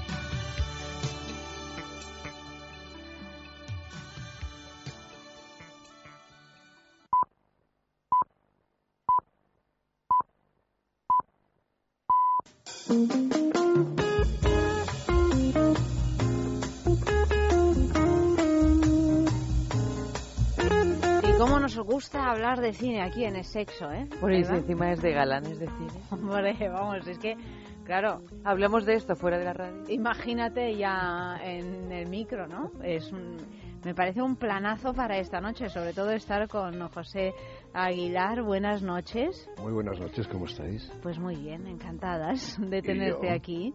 Periodista cinematográfico, acabas de, de publicar un libro que se titula Nuestros galanes de cine. Ujú. eh, Que es está- como si te regalaran a Paco Raval. Así, ¿eh? ¿Os ha gustado la fotografía maravillosa, Bueno, eh? me parece que está guapísimo Paco Raval y además que es que es como tiene casi tamaño natural, Claro, por lo menos claro. de busto. Lo, lo podemos poner en la mesilla. No, claro, es como si te lo regalaran. y, y- y fantasear por las noches, ¿verdad? Con Paco Raval. La foto es de Jenner, que era, como sabéis, un fotógrafo maravilloso y que retrató a gente del cine extraordinariamente bien. Bueno, está guap- me ha parecido que está guapísimo Sí, sí, era muy, muy guapo. Y muy, Muy sexy, misterioso, Muy muy- misterioso, sí, un galán. Sí, dicen que era además una persona muy sexual, ¿eh? muy sensual, pero muy sexual también. Dicen de todo, de hecho, Dicen de sobre esta todo. cuestión. Pero acerca de su faceta sexual ha estado muy comentada. Sí, sí, claro que duda cabe, porque, hombre, no ha llevado una vida santa. No. No. Hombre, santa, santa. Bueno, habría que Bueno, según el preguntar. concepto de santo, ¿no? Claro, Pero claro, es que eso habría que valorarlo. Bueno, era un ¿no? devoto, un auténtico devoto. Bueno, a su manera. no, de un devoto de lo suyo, cada cual sí. Claro, devota lo que quiere. patrimonio de la humanidad, quizás. Exactamente. Pues ¿Eh? eso, oye, siendo tan guapo, Pero es pues que sea patrimonio de la humanidad, Claro, ¿no? es una generosidad Eh, envidiable. Es Mira, yo como el este David cuerpo de, que tengo de Miguel Ángel, y me voy que a también es compartir. patrimonio de la humanidad, ¿no? Exactamente. Pero eso es de agradecer. Pero es que hay que saber compartir, eso No, no te vas a quedar tú solita todo eso. No, hombre, ¿Qué no, por eso hay que compartir. Pues fíjate, a mí no me hubiera importado que Paco Raval hubiera compartido conmigo alguno de sus encantos. En esos tiempos, ¿no? Tenéis Claro. que coincidir en otra vida, sí. En el mismo tiempo y lugar. Yo me acuerdo cuando, bueno, el cuando murió Paco Raval, que se habló tanto de él y se hablaba también de esta faceta sexual suya, Ujú. incluso cuando ya estaba casado con Asunción Balaguer. Claro. Y todo esto se hablaba con Asunción Balaguer presente. No, es que no, no fue pensaba, claro. o sea, es que ay, Asunción pobre, Balaguer la es una mujer. santa. Ella sí Además, que es una santa y me consta. además de ser una actriz extraordinaria. O sea, yo cada sí. vez que la veo subida a un escenario es que se me saltan las lágrimas. Es absolutamente... Y tiene una capacidad de despertar ternura. Bueno, bueno. eh, yo en la, la última vez que la vi creo que fue en este musical que dirigió Mario Gas, del que ahora se me escapa por completo el nombre. El de Breck. El No. de Mahagoni. No, Mahagoni no, el siguiente a Mahagoni. Se me ha olvidado. no me acuerdo. Es el musical con el que se despidió de la dirección Sí. del, del Bueno, español. Sí, que, hizo, que había hecho una película Tim Burton. No nos- no nos se acordamos. llama ahora mismo, pero No, o sea, protagonizada- pues Sweeney Todd, no es Sweeney Todd la que tú dices, es otro, Ah, pero es no otro, importa, da Pero igual. es que Asunción estaba- Balaguer salía y en un estaba dado, eximia. y, y cantando y tenía un solo ella y tal, y yo me eché a llorar, o sea, me pareció increíble. O sea que claramente Asunción Balaguer es una santa que además volvió Después, del, Después de después que- de Paco que Raval, se... sí. Claro, claro, porque Retomó antes... su carrera de una manera mm, intensa. Bueno, antes hacía cositas, pero más puntuales. Porque no le dejaba Pero mucho. claro, tenía que estar pendiente de su familia. Fue una dedicación absoluta. Yo creo que no solo a la familia, sino también a la carrera de Paco. ¿eh? Sí. Yo creo que una parte muy importante del éxito de Paco Raval eh, a nivel internacional y en España se lo debe a Asunción Balaguer, porque ella es una mujer muy, muy inteligente. Yo creo que estuvo digamos, dirigiendo de una manera velada, pero su carrera aconsejándole los guiones que tenía que escoger. Fue muy, muy hábil, ella sabía mucho. Y, y yo creo que, que él a ese nivel, de verdad que, que le debe muchísimo. ¿eh? Asunción fue, fue como gala para Dalí. Pues yo Bueno, creo que, As- tantas- hay que Asunción para Paco, sí, pero ¿no? bueno, que se, que se sepa así de una manera eh, clara, ¿no? Y lo que pasa es que ella yo creo que después es una mujer pues eso, muy discreta, con una sensibilidad y una educación exquisita y, y que no se da el mérito que tiene. Pero de verdad que yo creo que Paco Raval, si no hubiera tenido a Asunción Balaguer, probablemente, no lo sabemos, pero a lo mejor su carrera no hubiera sido tan brillante, porque ella sabía lo que tenía que hacer. Nos hemos arrancado con Paco Raval, que era inevitable porque Bueno, es como está en la portada. Claro, claro. es- está en la portada del libro. Este es un libro editado por Notorious, uno de esos libros de lujo, de regalo, en, ta- en tapa dura, Sí. eh, gran formato que pesa como, un hijo pequeño. como un hijo pequeño. ¿Por qué? Pues porque tiene un papel de, de verdad y unas fotografías que no son las de siempre, porque uno está acostumbrado a, a, bueno, son claro, todos actores tan, tan conocidos que hemos visto fotografías de ellos Sí. en mil ocasiones. Bueno, yo mira que soy muy amiga de Jorge Sanz, es que ni las de Jorge había visto. Fíjate. O sea que... Nos ha costado mucho, ¿eh? ha sido complicado, porque de verdad que a veces, eh, desgraciadamente, yo que, que, que estoy tanto en la Filmoteca Nacional y que conozco mm, pues eh, gran parte de su archivo y todo, a veces te da pena que no haya todo lo que debería haber, ¿no? Porque porque hay muchas carencias y muchas lagunas eh, en ese sentido, ¿no? Entonces fue complicado conseguir fotos distintas, fotos que estuvieran, como tú bien dices, poco publicadas. También es cierto que conté con el archivo de algunos de ellos, ¿no? O sea, El que me- archivo personal. Sí, me dejaron algunas fotografías, pero lo que es cierto también es que en España los actores no guardan nada. O sea que en general, salvo, salvo casos muy concretos, la gente tiene poquísimas cosas de su carrera. Son eh, muy poco hedonistas en ese sentido, ¿no? O sea, no, no, no son No nada se fe- coleccionan a no, sí no, no, mismos. no, no. En otros países, la verdad es que tienen muchísima más afición por eso y guardan todos sus afiches y sus Los guiones, recortes los los recortes. Pero aquí parece como si existiera una especie de pudor a todo eso, ¿no? Y entonces... Como yo- si no fuéramos lo suficiente. Sí, sí, sí, como si te diera, ¿sabes? Como cosa. Incluso hay en casas de actores que a mí me sorprende ver, ver poquísimas fotos con, con otros actores, gente con carreras muy importantes, ¿eh? Y yo no sé, yo creo que es, a lo mejor cierta timidez. Pero sí es, sí es verdad que, que, que algunos me dejaron bastantes cosas. eh, por ejemplo, Arturo Fernández me dejó muchas fotos, Manuel de Blas, bueno, alguna gente en concreto. Y otros, desgraciadamente, no me pudieron dejar porque, porque ya no están y porque, bueno, pues mm, lo que pasa cuando, cuando fallecen, eh, que las familias van disgregando todos los legados y al final no se sabe muy bien dónde están. Claro, claro, se va perdiendo todo. se va un poco, perdiendo ¿no? todo, desgraciadamente. Por eso, por eso los actores deberían de entregar eh, cuando son mayores sus fotos a las filmotecas, porque es donde mejor están y donde mejor guardadas y cuidadas eh, van, a, van a seguir, ¿no? Porque a veces las familias está muy bien que tenga fotos para su recuerdo, pero ya después todas las fotos fijas de películas, todo ese tipo de cosas en las filmotecas están maravillosamente bien cuidadas y aparte que les sirven a tanta gente que pueden disfrutarlas otra vez, ¿no? ¿Por qué decides eh, publicar este, bueno, escribir y publicar este libro, Nuestros Galanes de Cine? Bueno, me apetecía mucho, hace algunos años eh, había publicado 25 actores se confiesan, un libro diferente, pero pero bueno, pues eh, con Notorious surgió esa posibilidad, a mí me, me encantó desde el primer momento. Enseguida nos pusimos de acuerdo con, con los protagonistas, aunque hubo algunas, eh, bueno, eh, algunas cosas que yo quería especialmente que fueran así y que a lo mejor incluso han sorprendido un poco, porque algunos eh, galanes que están en el libro, algunos son un poquito atípicos, pero mm, yo tengo mis motivos para que estén ahí, ¿no? Y quería que así fuera. Y por, por ¿Cómo- ejemplo, cuáles? Pues mira, por ejemplo, Unax Ugalde es un actor que a mucha gente le llama la atención que esté en este libro, ¿no? Pero yo, sin embargo, creo que realmente es, eh, digamos que tiene el perfil del nuevo galán de este momento, ¿no? Estoy completamente o de sea, acuerdo. galanes Tremendamente me- atractivo, a mí Claro. o sea... y sobre todo más mucho más cercanos atractivo incluso que algunos de los Claro, claro, tópicos claro, claro, claro, claro. O sea, y aparte más cercano a la gente, eh, mucho más sensible. Yo creo que, que fuera del estereotipo de ese galán guapísimo, tan alejado de, de, de la gente, ¿no? Muy elegante, eh, con ciertas actitudes eh, un poco duras, un poco machistas, entre comillas. Yo creo que un ax Es el tierno. ejemplifica el- todo lo diferente, pero es solo hay que solo hay que ver películas como Bon Appetit, por ejemplo, que, que es una película en la que él está magnífico para para darte cuenta que verdaderamente es el, el nuevo galán de, de nuestro cine. Es así. Yo creo que además es un chico que tiene tantísima sensibilidad que si, si dirige bien su carrera mm, llegará muy muy muy lejos. ¿Y quién más estaba? Hace, hace tiempo que, ya, que no trabaja, empezó con, como más Sí. fuerte Con más ¿no? y poco a poco ha ido como bajando el ritmo, no sé si de motu propio o me imagino por otros factores que no Sí, tengan que ver pero ha hecho voluntad. películas muy importantes, mm, como La Buena Nueva, por ejemplo, no sé si la visteis en su momento. Películas que marcaron, eh, sobre todo a nivel actoral, una pauta y un- una nueva manera de hacer las cosas y a mí me parece muy interesante. ¿no? Y pues también le llama mucho la atención a la gente que está en el libro Jordi Moya, ¿no? Por ejemplo.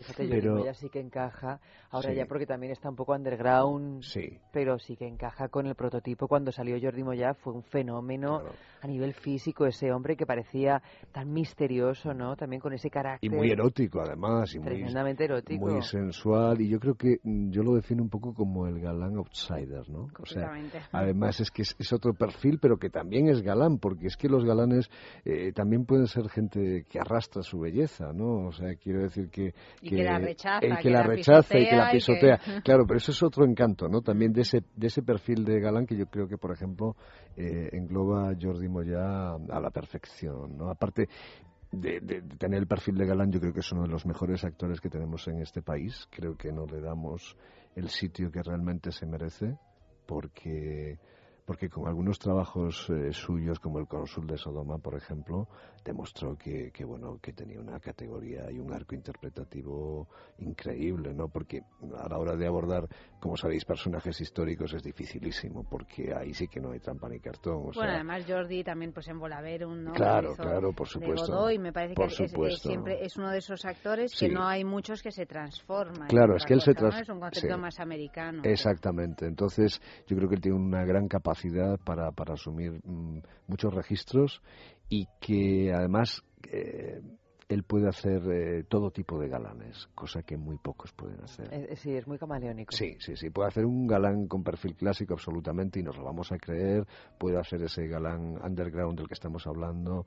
Puede. Puede hacer hasta de antigalán. Totalmente. Sí, sí, sí. es bueno, que- como empezó Claro, con un claro. per- personaje antigalán que Claro. era el, el- el de jamón jamón. Claro. Acordaros, vendiendo calzoncillos. O sea, ese personaje Sí. era lo menos... Pero eso es lo grande, Claro, ¿no? Yo claro. creo que de los actores, la gente que se puede transformar, porque verdaderamente la gente que siempre está en un registro y que, y que hace un poco de sí mismo, pues, pues realmente tiene un- una carrera limitada en ese sentido. Pero, pero estos actores de, de- que, pueden hacer cualquier cosa y hacerla bien, yo de verdad que, siempre he apostado mucho por Jordi y es un, un actor que trabaja muchísimo fuera, como sabéis, que, pero que aquí yo creo que el gran público no le sitúa todavía en el sitio que, que le merece. Pero bueno, como todavía es joven, yo espero que, que, que todavía haga papeles maravillosos y que de verdad la academia también le reconozca lo que le tiene que reconocer. ¿no? ¿No se llevó un Goya por la última película de Ricardo Franco, por La Buena Estrella? No.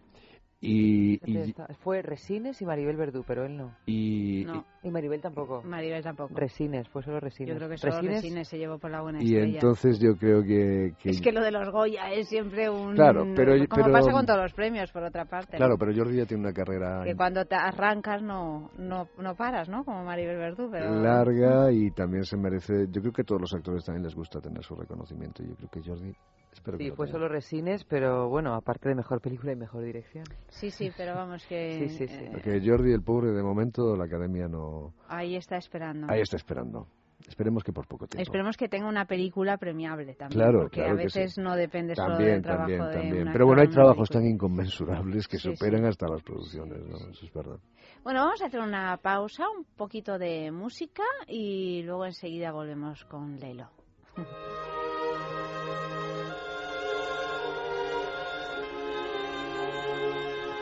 Amor mío, ¿qué me ocurre esta noche? Te miro y es como si fuera la primera vez. Siempre igual, tú siempre igual, tú siempre igual. No quisiera hablar, pero tú eres la frase de amor empezada Siempre igual, y nunca terminada. no cambiarás, no cambiarás, no cambiarás. Tú eres mi ayer y mi hoy, Nunca más. mi siempre y mi inquietud. Y ya que tú estás en ello, llámame tormento ya, puedes probar. Tú eres como el viento que lleva los violines y las rosas.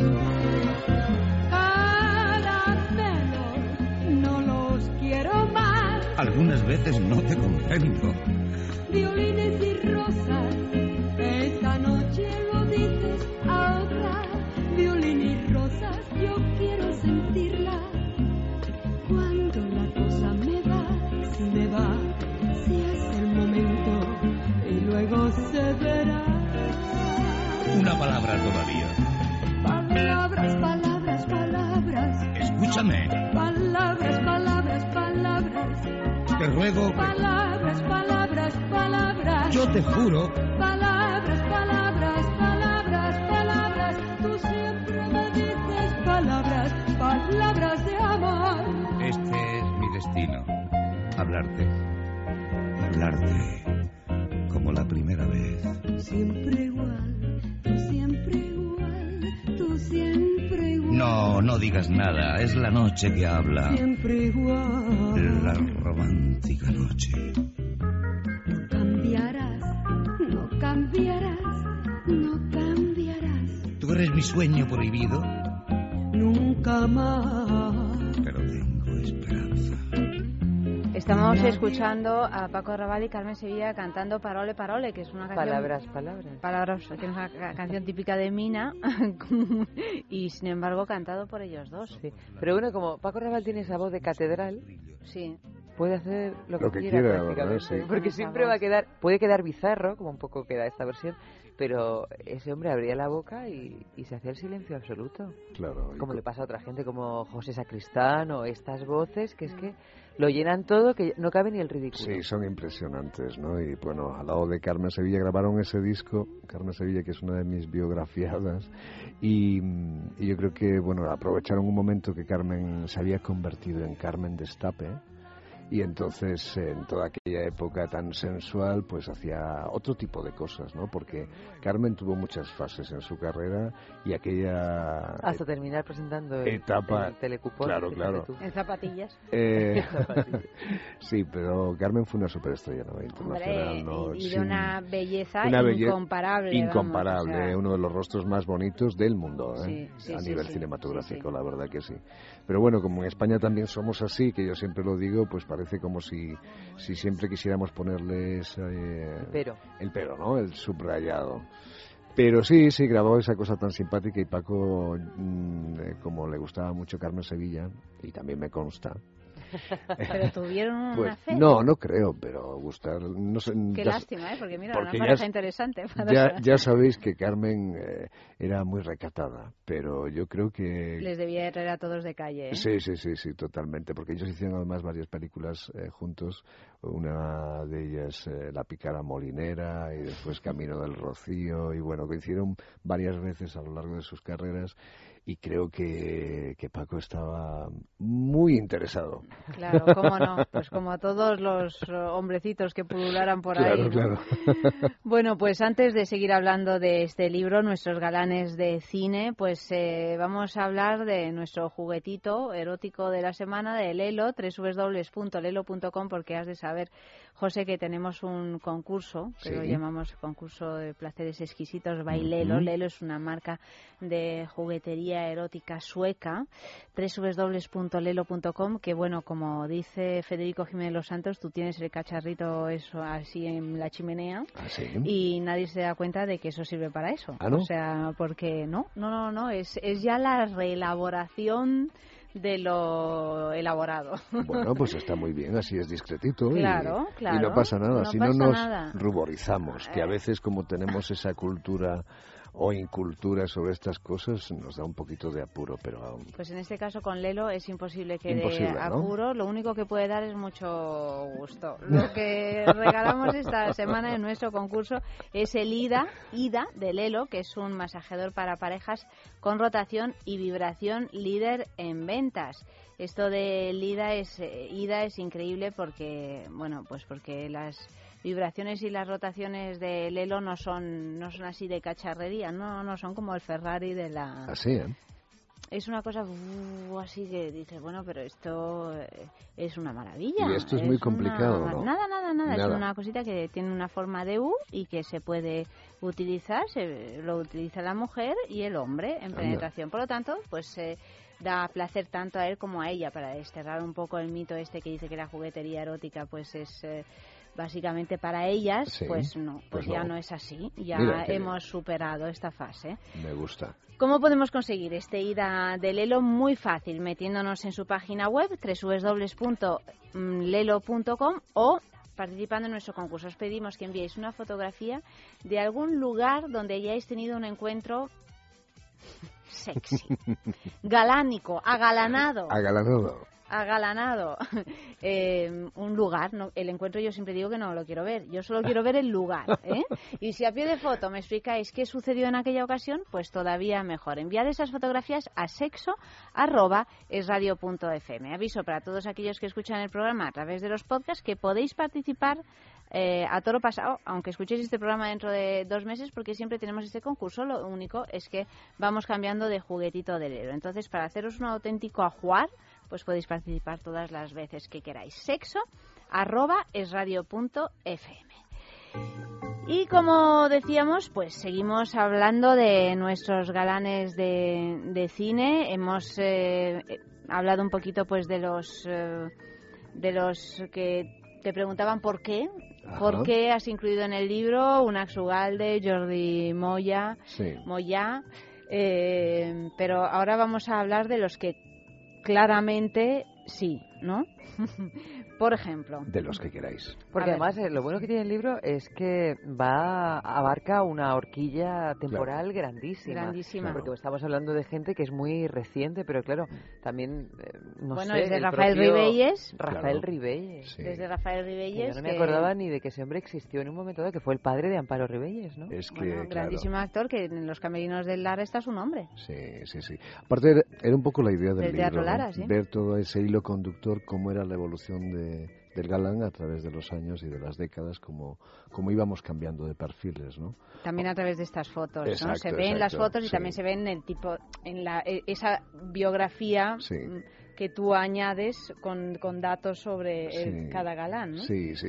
Yo creo que es, podríamos definirlo así eh, a voz de pronto como la humanización del galán, ¿no? De alguna Ujú. manera, porque incluso a pesar de que eh, de alguna manera, por ejemplo, Miguel Ángel Silvestre vuelve mm, físicamente, digamos que a, a los perfiles clásicos, pero sin embargo, detrás de ese galán duro está ese galán humano, sensible, que llega, que emociona, ¿no? Que es todo, digamos que mm, una dureza de pantalla porque enseguida rascas un poquito y ya sale la lágrima, ¿no? Y entonces es, yo creo que esa es la, historia de los galanes del cine español, ¿no? Que es muy bonita, ¿no? Cómo se van humanizando. Por eso también el libro eh, hay muchísimo testimonio, ¿no? Porque lo que a mí me apetecía era también eh, quitarle la máscara. en la Y que contarán directamente quienes les han conocido. ¿no? Exactamente, en, en los que le han- les, les han conocido, ellos, eh, pues como con muchísimos, eh, tengo mucha relación desde hace muchísimos años, pues bueno, también soy afortunado y privilegiado en el sentido de que puedo preguntarles también otras cosas, o por lo menos me las van a contar desde, desde otro punto de vista, ¿no? Y entonces yo creo que en ese sentido sí, sí que he intentado y creo que he conseguido, por lo menos en algún momento, mm, llegar a, a emocionar porque hay cosas mm, realmente que a mí incluso me han sorprendido. Por ejemplo, Por ejemplo. Arturo, Arturo Fernández. Vayamos, a- vamos allá. Arturo Fernández, eh, mira que lo conozco desde hace muchos años, le he entrevistado muchas, muchas veces. Y es una persona bastante hermética, ¿no? Porque él tiene su, su perfil, su imagen pública y es muy difícil romperla, ¿no? Y a mí me sorprendió en, esta, en, esta, en este encuentro que tuvimos, porque de verdad fue un camerino y realmente me contó unas cosas de una manera que yo, mm, cuando salí de allí, decía, yo no me creo que esto me lo haya contado Arturo Fernández eh, así, ¿no? Porque parecía realmente una, mm, una conversación entre dos amigos, que lo somos, pero, pero él sabía que estaba encendida la grabadora, ¿no? Y es que fue muy emotivo porque fue una persona que, que manifestó todo su dolor, toda la cómo se sentía con la profesión, dice cosas muy duras y realmente Bueno, voy a leer algo que dice que, que esto yo jamás se lo he oído decir a nadie de la profesión porque que es una sí? cosa muy endogámica, por supuesto, exacto. como lo hay en todos los gremios, Claro que se que sí. protegen los unos Claro. a los otros y es verdad que bueno, que la, la profesión de actores tiene su cosa buena y también tiene su, su cosa mala, ¿no? Claro. Y hay hay mucha cosa mala también como en todas partes, ¿no? Pero nadie se atreve a son todos muy amigos siempre, Exacto, ¿no? exacto, Eso. exacto. Y dice aquí Arturo Fernández, dice, en esta profesión no existen amigos de verdad. Aquí solamente hay amigos de ese momento. Aquí todo el mundo se quiere horrores, pero luego ni se llaman ni se ven. Es todo muy superficial. Yo creo que tiene toda la razón. Y es verdad, ¿eh? Salvando, bueno, Pero que lo verbalice- Con, eh, con excepciones, Mm. por supuesto.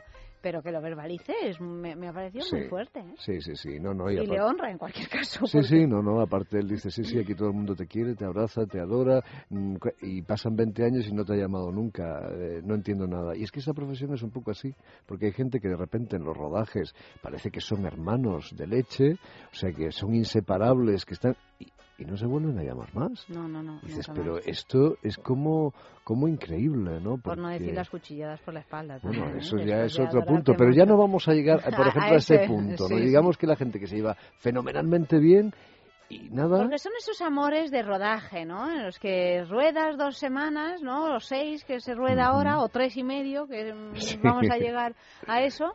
Y, y gran entusiasmo, gran entusiasmo, pero bueno, nada. Son sea, amores ficcionados sí, que yo sí, llamo. sí, que además se mezclan con los personajes que Claro. estás interpretando. O sea, necesitas eh, vampíricamente generar eso para conseguir un resultado mm, en tu en lo que tú quieres artístico creativo Sí, no sí, entonces sí, yo creo que ahí se, eh, se generan muchas confusiones por no decir luego lo que son porque esto en el cine pues luego está lo del teatro que es, Ah, eh, bueno, es... eso sí que son familias de verdad Claro que sí, claro que hacen giras de, de dos años verdad, y, y que bueno ahí llegas a, a intimar mucho más ¿no? Pero es lo mismo, ¿eh? pero es lo final- mismo al final es lo mismo o sea que que bueno, Arturo Fernández, hay que hay que decir que le vi hace unos meses haciendo Sí. el Don Juan eh, que dirigió Boadella y bueno, me puse en pie a aplaudirle al sí? final, o sea, me pareció extraordinario. Sí. Eh, y además el sentido del humor con el que tú llegaste a verlo, No, no lo hablé. vi, no lo el vi. sentido del humor con el que abordaba su propio personaje, ¿no? su, su propio personaje, Sí, ¿no? y cómo lo destruía, ¿no? Y cómo lo destruía y tal, me pareció de una inteligencia sublime, de verdad. Y O sea, con los me- años me que él tiene, 85 años es subido que- en escenario, hecho, 85 años. hecho un galán, porque Sí, este es, es el verdad. caso del galán que llega Eterno, galán hasta el final. hasta el final, porque hay otros, decíamos cierto. al principio, Que se desgalanan, como Sí, el caso de Paco Rabanne. como el caso de Paco Que se van ¿no? Que- que destruyendo, se van- sí. Mm. Hay muchos, ¿no? Manuel de Blas también, bueno. es, es, eh, se van destruyendo. Y sin embargo, Arturo Fernández Sí, sí. Yo creo que también a él le ha costado mucho y ha sido también un poquito víctima de eso. Y él lo De su sabe. propio Sí, Y lo ha, y lo hombre, ha imagínate. reconocido porque él, mm, a mí me consta que ha perdido muchas oportunidades de hacer otras cosas y que por seguir esa carrera de éxito que siempre ha tenido y, de seguir dándole lo que el público quería ver de él, pues ha dejado de hacer muchas cosas. Porque yo no sé si conocéis todo, todo lo que es eh, Arturo Fernández en el cine, en la escuela de Barcelona de los años 50, cuando hacía papeles absolutamente maravillosos, Mm, con unas interpretaciones, con una fotogenia, con un saber hacer, a la altura de, de, de verdad de los grandes. Y yo creo que él podía haber seguido por esa línea, ¿no? Pero a veces el éxito también se fagocita, te ¿no? traga, se te traga. Sí, y entonces es eh, en ese Bueno, y sentido... también es muy difícil renunciar al éxito. Claro, pero eh, es muy peligroso, ¿no? O sea, de- y a Bueno, muchas actrices también les pasa. al teatro no en lo de Boadilla, sino Sí, en las cosas que sí, hace él sí. y tal. Bueno, es que le, es que con lo de chatita y todo esto, ¿no? O sea, Claro. es que le, am- le aman, pero bueno, o sea, es un es Sí, una sí, sí, de voz que yo entiendo que eso es una droga. Sí, Claro, le aman, pero le ama, que- le ama un prototipo, un tipo sí, sí. particular de público, Sí. ¿no? Él Bueno, hubiera podido elegir Desde luego, que lo amaran pero menos, que entiendo pero- que uno se queda enganchado a eso. No, por eso digo que es muy difícil. lleno y, y- Claro. y- y- y- Claro, pero eso también te hace ser víctima de Sí, eso, sí, ¿no? sí. Porque eso es Claro como cuando las grandes estrellas también femeninas, eh, a Sara Montiel, por ejemplo, pues eh, realmente les marcan un tipo de carrera que quieran o que no quieran, tienen Sí, que hacer sí. siempre lo mismo, ¿no? Hasta que la fórmula ya no funciona. Pero, pero es tremendo, ¿no? Porque existe una fagocitación total de- del actor, ¿no? De hecho, hay actores en las nuevas generaciones que han tenido muy mucho cuidado con esto. Sí. Por ejemplo, uno de ellos que ha tenido un cuidado obsesivo Sí. en que no le Encasillaran. encasillaran en el macho español Sí. y tal, es Javier Bardem. Javier claro. Bardem hizo jamón jamón y luego empezó a decir no, no, no, no, no, no a todos los papeles que podían convertirle, pues eso, en un galán Sí. mm, moderno, ¿no? Sí. Pero y empezó a hacer Sí, de, es verdad. de De malote. de malote, de Sí. feo, de pues, a realmente a, a deconstruirse, Sí, ¿no? además él lo hizo de una manera muy abrupta, ¿no? Empezó a decir no y, o sea, dio unos giros realmente Mm. en su carrera que se notaron mucho. Sin embargo, otras personas que se han colocado también a la, a la cabeza de, de las interpretaciones de, de los últimos años eh, de este país, como José Coronado, por ejemplo, lo han hecho de una manera mucho más silenciosa, pero igualmente válida, ¿no? Porque José Coronado también ha sabido arrastrar su belleza, también ha sabido hacer otro tipo de perfiles, de una manera casi sin que nos diéramos cuenta, ¿eh? ha, ha- ha evolucionado en su, en su carrera de una manera impresionante. José empezó, hay que decir que, que nadie creía, él, ¿no? que, pero nadie creíamos en él. Quiero decir, Bueno, veía- porque es, es un actor que empezó siendo Claro. muy mediocre. Muy y guapo. muy guapo Sí. y aprendió. Y aprendió, sí. sí, Aprendió, es que hay actores que Claro. otro, otro que desde esto ya es completamente subjetivo, Sí. que desde mi punto de vista aprendió es Galiardo. Sí. O sea, Galiardo es infinitamente mejor actor en su, En su etapa en su final. etapa que. Que al principio, ¿no? No digo ya que sean mejores o peores Mm. las películas, ¿no? Pero que quizá también, pero Lo que pasa es que yo creo que el caso de Juan Luis, al que yo tengo mucho cariño, y digo tengo porque no me gusta hablar en Mm. pasado, ¿no? bueno, están ahí, ¿eh? Están ahí, están ahí. hay- Yo creo que son el eternos en el, en el tiene, celuloide, ¿no? ¿no? Sí. Son eternos. Pero yo creo que Juan Luis es un caso uf, eh, del gran sufridor, ¿no? Yo si tuviera que decir del libro El galán que ha sufrido hasta el infinito por su belleza y por todo lo que esa belleza ha traído o ha llevado a su vida. Bueno, y por tener dificultades en, en, en no caer en todos los embrollos No, ha caído, en, posibles. ha, ha caído en casi todos. Por pero- eso digo en to- en- que, que la belleza te puede Sí, mm, es que ha caído traer, en ¿no? todos Sí, porque sí. además él Eh, reconoce... demasiado una sensibilidad a la belleza Sí, exacerbada. Sí, Él, él siempre ha reconocido que en su caso la belleza le llevó al abismo. Ay, lo definía así, ¿no? O sea, quiere decir que él cayó en todas las exigencias eh, que se podía Yo nunca caer, he ¿no? conocido a nadie tan ligón como a. Juan Luis Galeardo. Sí, o que sea, era una cosa... Luego, luego eh, eh, lo hacía con gracia, ¿eh? Y luego te pedía perdón y tal, pero es que arrasaba, ¿eh? Ya, pero yo Arrasaba creo que en su caso ya, si, si solamente fuera el ligón, es que yo creo que él en una etapa de su vida, él lo llega a reconocer y, a- y entonces por eso se, se puede decir ¿no? que él llegó a ser un gigolo de super lujo ¿no? claro pero eso es durísimo ¿no? porque Ujú. eso tiene eso tiene la, la, la cara B ¿no? el, Hombre, el hecho que o sea eso supone para las personas sensibles como era él un sufrimiento después eh, terrorífico porque él decía que bueno que él había vivido el mundo del lujo hasta el infinito sabía lo que es que le regalaran coches joyas mm, todo lo, lo, lo regalable y claro, eso después pasa unas facturas eh, brutales que con una sensibilidad como la suya y su propensión a, a, bueno, pues a posturas mm, que podrían caer un poquito en el desequilibrio, pues imaginaros a dónde le llevaban, ¿no?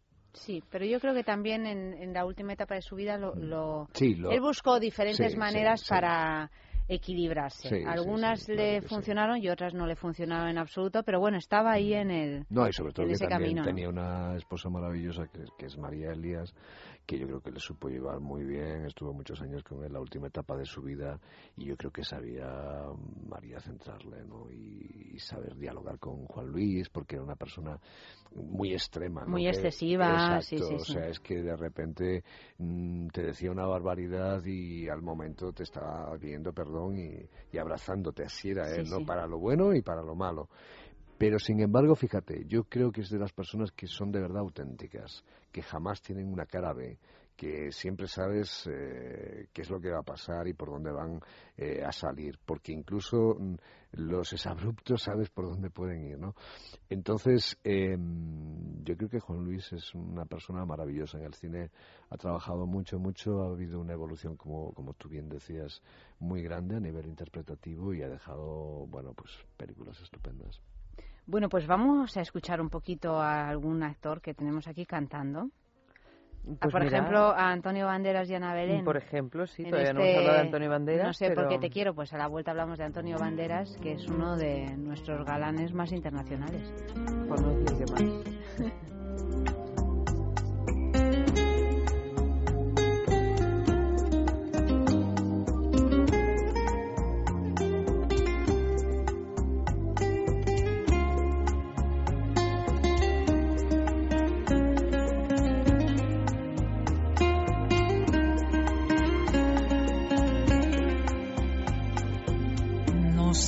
Sé por qué te quiero. ¿Será que tengo alma de bolero? siempre buscas lo que no tengo. Te busco en todo si no te encuentro. Digo tu nombre cuando no debo.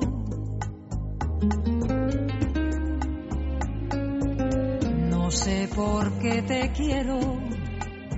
Si voy a tiendas, tú vas sin freno. Te me apareces en los espejos como una sombra de cuerpo entero. Yo me pellizco y no me lo creo.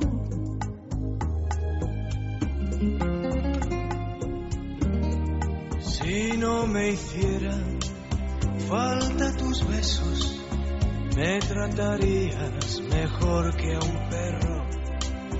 Piensa que es libre porque anda suelto mientras arrastra la soga al cuello. Querer como te quiero no va a caber en ningún bolero.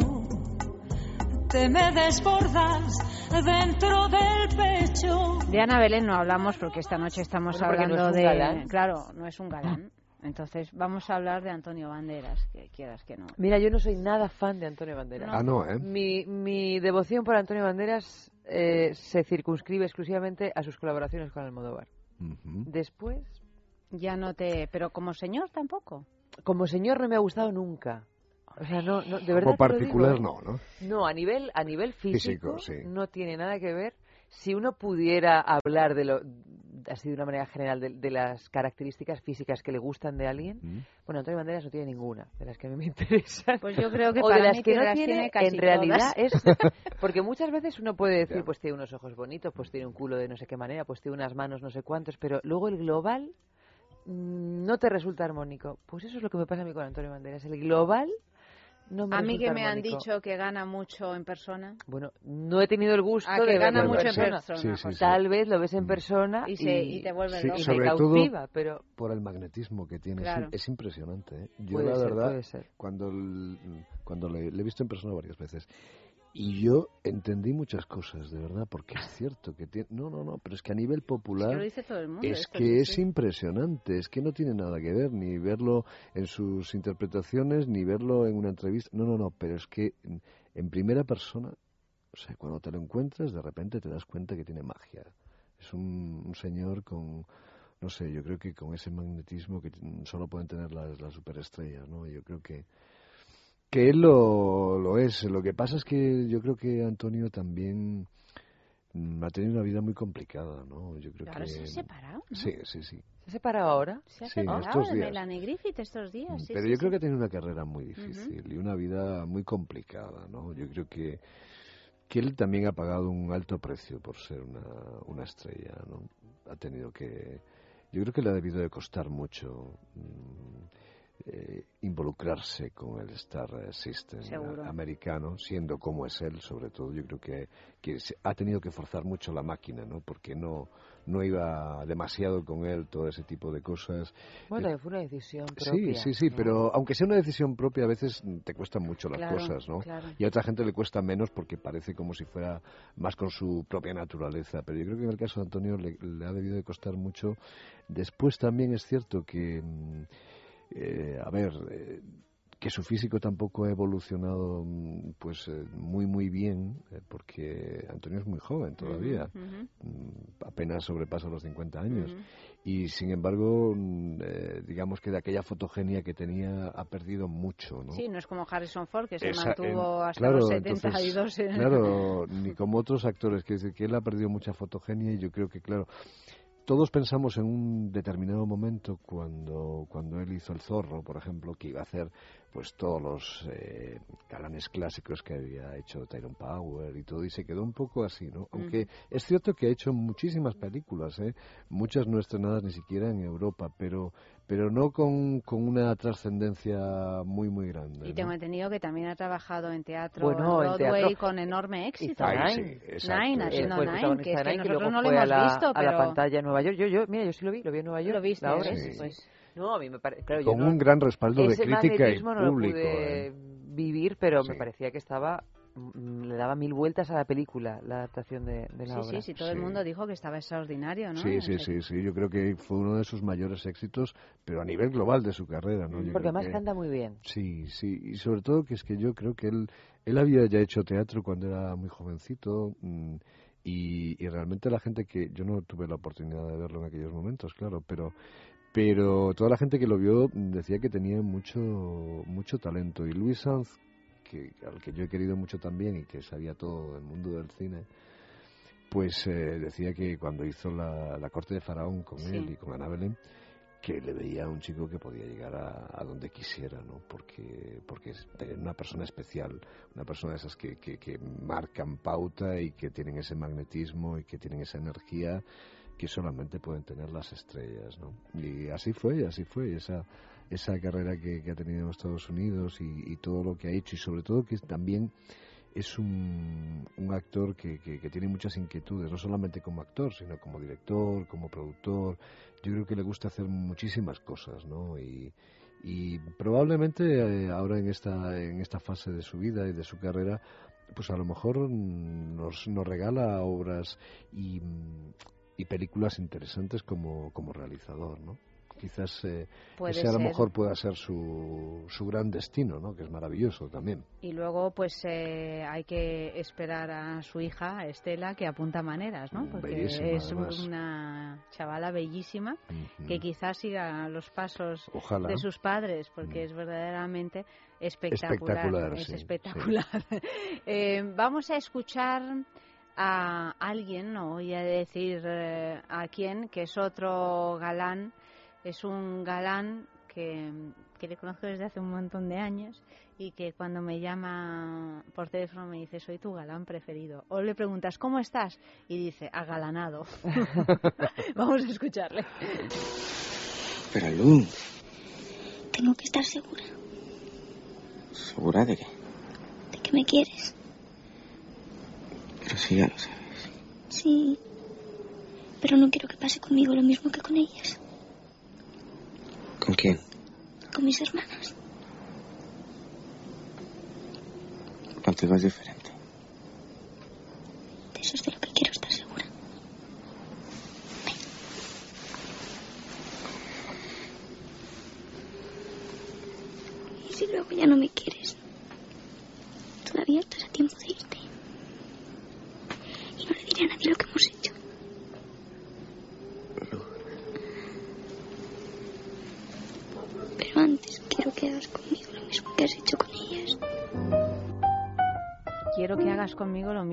Hecho con ellas. El galán agalanado era Jorge claro. Sanz en Belle Époque Ujú, con claro. Penélope Cruz. Jovencitos, jovencitos. Jovencitos, jovencitos, sí. Penélope es realmente una niña y con voz de niña, ¿no? Con voz de niña total, sí, total. Pero sí. fijaros que Jorge Sanz en aquellos momentos, eh, yo creo que mm, era tenía el perfil del galán romántico adolescente, ¿no? Pero totalmente. Yo creo que nadie en España lo lo ha llevado mejor que él en ese sentido, ¿no? En toda aquella época con el año de las luces y todas aquellas películas fantásticas que hacía Amantes. Yo creo que, que tuvo un perfil que, que es difícil que se pueda repetir, ¿no? Jorge Y además fue el el- físico también, ¿no? El físico Sí. también de alguna manera le Sí, ayudaba. sí. Fue el galán niño, Sí, porque en sí. Valentina hay que decir que Sí, era, claro. bueno, que te enamorabas de él a cualquier Bueno, es que edad, esa ¿no? O sea, es esa una película joya. era una joya, Sí, pero, una joya, ¿no? pero la presencia de Jorge yo creo que es Es que verdaderamente tenía una luz en los luminosa, ojos, yo recuerdo esa lucecita que Mm. tenía cuando hablaba eh, en la pantalla, ¿no? No, y Que además se es que mantuvo tenía- durante muchos años. Es que vosotros recordad en Valentina, en esos diálogos que tenía con, con Anthony Quinn, impresionantes, ¿eh? Sí. que, que, que un niño de esa edad sea capaz de, de enfrentarse a un gigante como Anthony Quinn y estar a la altura, es que se dice muy fácil, ¿eh? pero es, es que Jorge de verdad que ha tenido una infancia, una adolescencia y una, una juventud Es de eh, verdad. espectacular. De hecho, yo Sí. siempre tendrías que, que escribir una biografía de Jorge porque además es un prodigio, es un anecdotario en sí mismo. Bueno. Te cuenta unas cosas que te mueres de la risa. Y de tienen la cabeza todos los No, no, lo sé, todos, lo sé. todos los directores. Bueno, es que si, si él contara, mm, vamos, una décima parte de lo que ha vivido en todos los sentidos, además yo creo que como Jorge ha sido un gran vividor Claro, también, por porque supuesto, por supuesto, es se ha metido en todos los charcos. O sea, ha trabajado muchísimo, en una época como nadie, porque todo el cine español era Jorge Sanz, es Sí, que es verdad, ¿no? Sí, no había, no había nadie más. Eh, pero también ha sido un, pues un, un actor que ha vivido una, una vida intensísima a nivel personal, en todos los sentidos. Ha tenido hijos jovencísimos, bueno, todo tipo de experiencias habidas y por haber, yo creo que las, las ha experimentado en primera persona, en todos los sentidos. Entonces yo creo que mm, el anecdotario, como tú dices, eh, es increíble y además él que es un, un chico sensible, aunque no le guste demostrarlo, así que va como con esa eh, también con esa careta de, de chico un poquito duro Chuleta, y tal, ¿no? sí. Sí. Sí. Pero en el fondo es un chico muy sensible, entonces la gente que es muy sensible y observadora como él, pues tiene mucho que contar, porque observan, porque sienten, y entonces, claro, mm, es que no todo el mundo que vive muchas cosas después eh, eh, se queda con ellas, ¿no? Hay gente que pasa más de soslayo por la vida y por sus Y circunstancias. además, bueno, él, él tuvo amistades con gentes muy importantes Muy del cine español. Del cine español y del cine Sí, internacional. sí, sí, sí. Entonces, bueno, y, y luego tiene una gracia contando las cosas que yo a mí me hace llorar de la risa, vamos. Sí, o sea que sin caer nunca, sin contar más de la cuenta, porque no quiere y tal, pero se queda todo apuntado, ¿no? Él O es, sea muy, que- él es muy prudente. Lo Sí. que pasa es que con Jorge hay que leer un poco entre líneas. Sí, por eso digo que queda ¿sabes? Ahí apuntado. Claro, ya te- claro. ya pero ya después tú te imaginas todo lo demás. Dices, esto tuvo que ser impresionante. ¿no? Impresionante. A todo, en todos los sentidos. Mira, el- me decía un, un director que, que no voy a decir quién era porque porque me lo dije en una conversación particular y, y no creo que le gustara, pero me decía, Jorge Sanz, pero si se ha llevado a todas las actrices de este país. O sea, si, si es, vamos. que, es que mm, lo ha tenido Bueno, no lo todo, todo, todo, todo, nada, todo. Es que... Lo o dice sea, el director es que- ese. hasta, ahí, hasta ahí podemos leer, ¿no? Pero es verdad, quiero decir que ha sido un, un actor que ha tenido, Bueno, es una, que era arrebatador. ha tenido una, O sea, una vida... Era, de hecho, durante much- muchos años, ha sido el Mario Casas de eh, Mm, eh, claro, lo que se ha convertido Sí, Mario sí, Casas. por supuesto. eh, de- después, ¿no? Sí, que también sí. está aquí en, Claro. en el libro. Sí, Mario Casas está. creo que Pero es el Mario último, Casas ¿no? es- un poco más un culto a la evidencia. Jorge Sanz Sí, era un hombre atractivo, pero Más sutil todo, ¿verdad? mucho más, Era sutil. más sutil. Yo creo que Sí. Mario Casas es como Pero que- el tipo de plie- menos- locura, mucho menos pliegues. El tipo de locura, Eva, que generaba Jorge Sanz no podía salir de los hoteles. Sí, no, O pero sea, sí, el tipo ese de tipo locura, de que locura Es verdad, es verdad. es, es Mario Casas o Miguel Ángel, esa, esa cosa Sí. de, de fans. Sí, Sí, el pero fenómeno. es la consecuencia de lo que tú Mm. haces, pero en, en tu hacer, Sí, sí, sí, sí, yo creo que a mí personalmente me parece muchísimo más, inte- más interesante el perfil de Jorge Sanz que, que de Mario Casas, porque Jorge Sanz era un hombre guapo, pero, pero tenía su misterio y a veces una, un- una belleza muy particular. Sí, yo creo era un que- hombre, es un hombre bajito, que no, vamos, no lo sé, lo pones al lado de Marlon Brando y, y me parece que no es el cliché del galán. Menos mal que eso en el cine da igual, ¿no? Que sea alto o bajo. Que sea- Bueno, no, pero- es verdad que, mm, claro, pero- Mario Casas es un. Sí, bueno, no es una torre, pero que me refiero que hay bellezas que son mucho más sutiles, que tienen muchos más pliegues y, y son más personales, ¿no? No tan no tan evidentes. Claro, yo creo que... No tan Sí, tópicas. sí, sí, estoy de acuerdo. Pero A ver, Mario Casas, yo creo que va a tener un carrerón. Mira que em- Sí. empezó diciendo, uy, ya está el típico guapete Ojalá, de ojalá. serie, de no sé qué y tal, con todo este prejuicio que hay también sobre el guapo. Bueno, Y hay, por prejuicio supuesto, por la hay guapa y prejuicio, hay prejuicio por el guapo. Por supuesto que hay prejuicio, pero a mí no me digas que Mario Casas eh, eh, era buen actor, por lo menos al principio, Yo que te- no se le entendía una palabra. No, o sea a Javier que Bardem tampoco, ¿eh?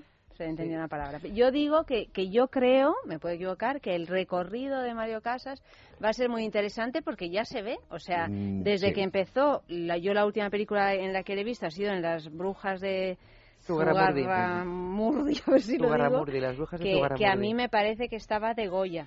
Sí. Mario Casas. Sí, no, y en La Mula también está muy bien. La sí, que es anterior. ¿no? Sí. Ojalá pueda redireccionar la carrera como eh, hemos dicho antes que hizo Javier Bardem, ¿no? Y ¿Sabes lo no anquilosarse en esos papeles de qué guapo soy Claro, y qué no. cuerpo tengo. Pero él tiene mucho interés, él quiere convertirse en un buen actor, me consta, y eso es muy importante. El querer, eh, o sea, y el preocuparte ya es, eh, digamos que una, una carta ganadora, ¿no? Porque cuando tú solo estás pendiente de tu éxito y no te importa nada más que lo que estás viviendo y seguir manteniendo ese éxito, pues eso normalmente ya sabéis a dónde lleva, ¿no?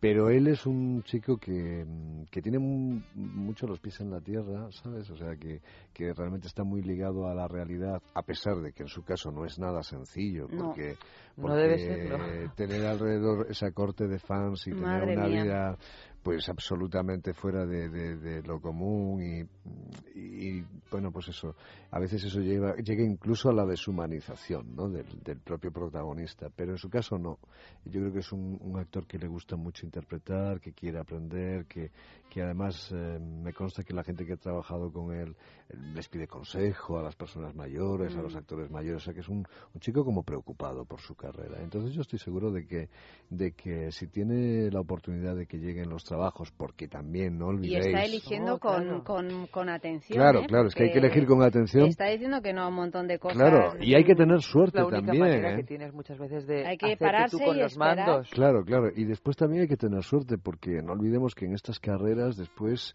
la suerte y que el teléfono suene, pues a veces es muy aleatoria, ¿no? Y que nunca sabes lo que puede pasar. Hay gente que de repente... Lo difícil en el cine es tener una carrera. O sea, porque hay gente... Claro, tener una carrera de largo recorrido, ¿no? Entonces, eso, mm, eso es muy complicado, porque hay gente que tiene muchísimo éxito durante unos años y después desaparece eh, prácticamente de una manera mm, total, ¿no? Y entonces el saber ir dirigiendo, como tú estabas diciendo, decir, no, ahora sí, ahora esto sí, este director me conviene, este papel me parece interesante, y hacerlo con acierto mm, demuestra pues que tienes que tener una, una inteligencia y después también unas personas que te rodeen, que, que te sepan aconsejar, ¿no? Eso es muy, muy importante. Y yo creo que, bueno, pues Mario mm, está muy bien aconsejado y yo creo que también a nivel familiar tiene ahí unos apoyos muy fuertes, que eso también es importante, ¿no? Y seguramente veremos grandes trabajos. Yo creo que aparte, mm, no, no solamente todos los, los compañeros, los críticos con los que he hablado de él, todo el mundo apuesta por Mario, ¿eh? Es una de las apuestas, de verdad que... Pues a ver si es caballo ganador. Ganador, ¿no? Otro Mm. que fue caballo ganador y que se me había olvidado lo guapo que era, lo he recordado Sí. viendo en las fotografías de tu libro, es Sancho Gracia. Guapísimo. Y además era un hombre así con una belleza recia. ¿Verdad? De esas bellezas Te así lo imaginas como... a caballo. Bueno, es que yo creo que la, la imagen primera de Sancho Gracia cuando Es uno piensa caballo. es Curro Jiménez y es a Claro, es caballo. verdad, pero o sea, que esa es muy fácil. No, pero es como una belleza ancestral, de esas bellezas así como de, de, de tierra, ¿no? Hay gente que es más etérea. Sancho Gracia es, eh, a mí por lo menos, me, me resulta como algo muy, muy ancestral, ¿no? Una belleza muy rotunda. Sí, además es que yo creo que era un, un hombre eh, muy auténtico. Yo de las personas que he conocido, esas personas como muy de verdad, ¿no? Como eh, aparte con, con una emoción contenida por la, la, digamos que la fortaleza que se le presupone al varón, eh, ¿sabes? Entonces, mm, eh, esos mm, galanes que sienten mucho pero que intentan mantener la compostura de la fortaleza. Yo creo que él era así, pero también en su vida, ¿eh? Era una persona que en un momento te podía decir una cosa muy dura y después, pero, pero nunca guardaba nada negativo. Siempre lo que tenía que decir lo decía y, y cuando, cuando de verdad saltaba, pues tenía sus motivos. Siempre a mí me, la verdad es que me parece una gran pérdida, ¿no? Tanto a nivel interpretativo como ser humano, por supuesto. Y es que, ¿sabes lo que pasa? Que, que todas estas personas que han marcado una pauta nos están dejando unos vacíos en, en el Bueno, aparte que ha habido un año en que Bueno, realmente ha sido, es que- bueno, no sé si ha sido un año o dos, pero de pronto Sí. se han ido eh, muriendo todos, Sí. entre otros Carlos Larrañaga, Sí. por ejemplo. Y fuera ¿no? de tiempo, además, sí, ¿eh? Quiero sí. decir, porque es gente Sí. que todavía no le tocaba. No, Mm, claro, porque se muera gente. Claro. También ha coincidido tantos eh, Berlanga y Claro, tantos claro. otros, pero bueno, ya era una edad donde ya te lo podías Sí. esperar. Pero otros casos, el caso de la Rañaga, el caso de Sancho Gracia, eran demasiado Sí, jóvenes. ¿no? sí, sí, sí, sí, sí, además Sí, lo que gente con muchas ganas de vivir todavía. Yo creo también que, que ya pensamos que nos morimos todos a los 90 años y en realidad a los 70 años, pues Pero hace, hoy- hace nada sí. era una edad normal. Ya, pero bueno, hoy la no. expectativa Hoy no de es vida ya no es normal. así. Yo creo que hoy Morirte con No, pero 60 que a mí me hace gracia que se muere alguien con 78 años y dice, ay, qué joven eran. Bueno, pues no, no era tan joven, ¿no? O sea, Claro, que- pero es que la expectativa de vida ha cambiado muchísimo, entonces yo creo que ahora eh, la media ya para que la consideremos más o menos Es normal es, a partir 80. de los 80, Sí. ¿no? A partir de los 80. Todo lo que esté por debajo nos eh, nos parece que mm, Poco. poco, exacto, Mm. exacto, porque es así. Es y poco después, en cualquier caso para ellos, porque nos Claro. habría gustado seguir viéndolos. Eh, Carlos Larrañaga, Sí. mm, dice, aquí dices que más allá de su leyenda de mu- mu- mujeriego, se dice que incluso Cary Grant se prendó de él cuando vino a rodar Orgullo y Pasión, que ya es, es, es la pera, ¿no? O sea, que se te enamore Ca- Cary Grant, del que yo llevo enamorada media vida, pues Sí. eh, Eso no lo puede decir todo el mundo, ¿no? No. no. Eso la Me verdad es que era un lujo. Y eh, yo lo que me consta es que yo he visto muchas fotos, eran muy amigos, salían muchas veces a cenar. Cary Grant y la Rañaga. Eh, sí, sí, sí. Menuda pareja. Y, y además todo el concepto estético de que la Rañaga tenía decía que lo había, se lo había enseñado Cary Grant. ¿no? Pero, pero fíjate yo cuando Había estábamos... maestro. elegancia así Sí, de pero no descomponerse tienen- nunca Exacto, el peinado, exacto, ¿no? que te están exacto. persiguiendo las avionetas. Exacto, exacto. Pero Que tiene- Estás en el peor momento el peor y que momento, estás colocadísimo, estás ¿no? Que es, un galán. que es muy difícil eso. Pero sí que tienen un aire, o sea, yo puedo entender, ahora yo no tenía ni idea de la truculenta relación entre la Rañaga y, y Cary Grant, pero cuando lo habéis dicho me parece que tienen un aire más o menos familiar. Creo que sí que... Que no te choca tanto. de No me choca en ¿no? absoluto. De pronto- Me suena que son de la misma escuela. No sé quién era el maestro y quién era el alumno. Imagino que Gran era el maestro, pero sí que que me resuena bastante. Tenían un, incluso hasta el corte de pelo era parecido. Yo creo que son esas leyendas ¿no? que existen, pero lo que sí puedo corroborar es que es que llegaron a tener una, una buena amistad y que se vieron muchas, muchas veces ya después. Bueno, y que a lo mejor lo influyó, que ¿no? Grant ¿no? a la Rañaga de alguna Ah, manera. eso sí, eso seguro, eso seguro, ¿no? Oye, nada, nos habría gustado verlos. Bien guapos los dos. ¿no? Esa relación y la de Marlene Dietrich y Greta Garbo se Claro queda que ahí sí, todo- no nunca se sabe. que- en el imaginario. Pero bueno, el imaginario está muy bien porque alimenta, alimenta. Bueno, por supuesto, y además no ¿Qué tiene más nos da que sea Además, verdad o es mentira? que después de- detrás de las estrellas siempre hay muchísimas leyendas, ¿no? Entonces eso, Eso es lo que digamos, las hace estrellas. Por supuesto, y eso es lo que lo que eh, incentiva el mito, ¿no? Claro. Entonces era como todos los grandes que aparecen en el libro que el pobre también tuvo una vida complicadísima, Jorge Mistral, que era Sí. que, que tenía bueno pues también un rostro extraordinario, ¿no? Y, y como actor, bueno, yo creo que bueno que tenía algunas limitaciones, eh, pero pero sin embargo con ese suicidio cuando se pegó un Ya tiro todo, claro todo, figura, todo sí. se hace muy muy grande no porque claro eso esas eh, vidas eh, truculentas esos romances que nunca se sabe si fueron verdad o no todo eso Esas claro vidas de cine. es una vida de cine, es que no tienen eh, vidas normales. ¿Para Mm, qué vamos a decir eh, lo contrario? Tampoco pueden tenerlas, ¿eh? porque solamente por los personajes que pasan eh, por sus vidas, ¿cómo vas a tener una vida normal desayunando con Sofía Loren? Es que no se puede. Es que no es normal. Es que no, no es normal. Es que no se puede, no se puede desayunar con Sofía Loren y ser normal, ¿a que no? No. No, yo pienso que... Pues preferiríamos no ser tan normales y desayunar con Sofía Loren ¿Verdad o que sí? con... Y luego después de desayunar, hacernos las dos horas de aeróbic que se practica, que practica Sofía Loren todas las mañanas. Eso ya no.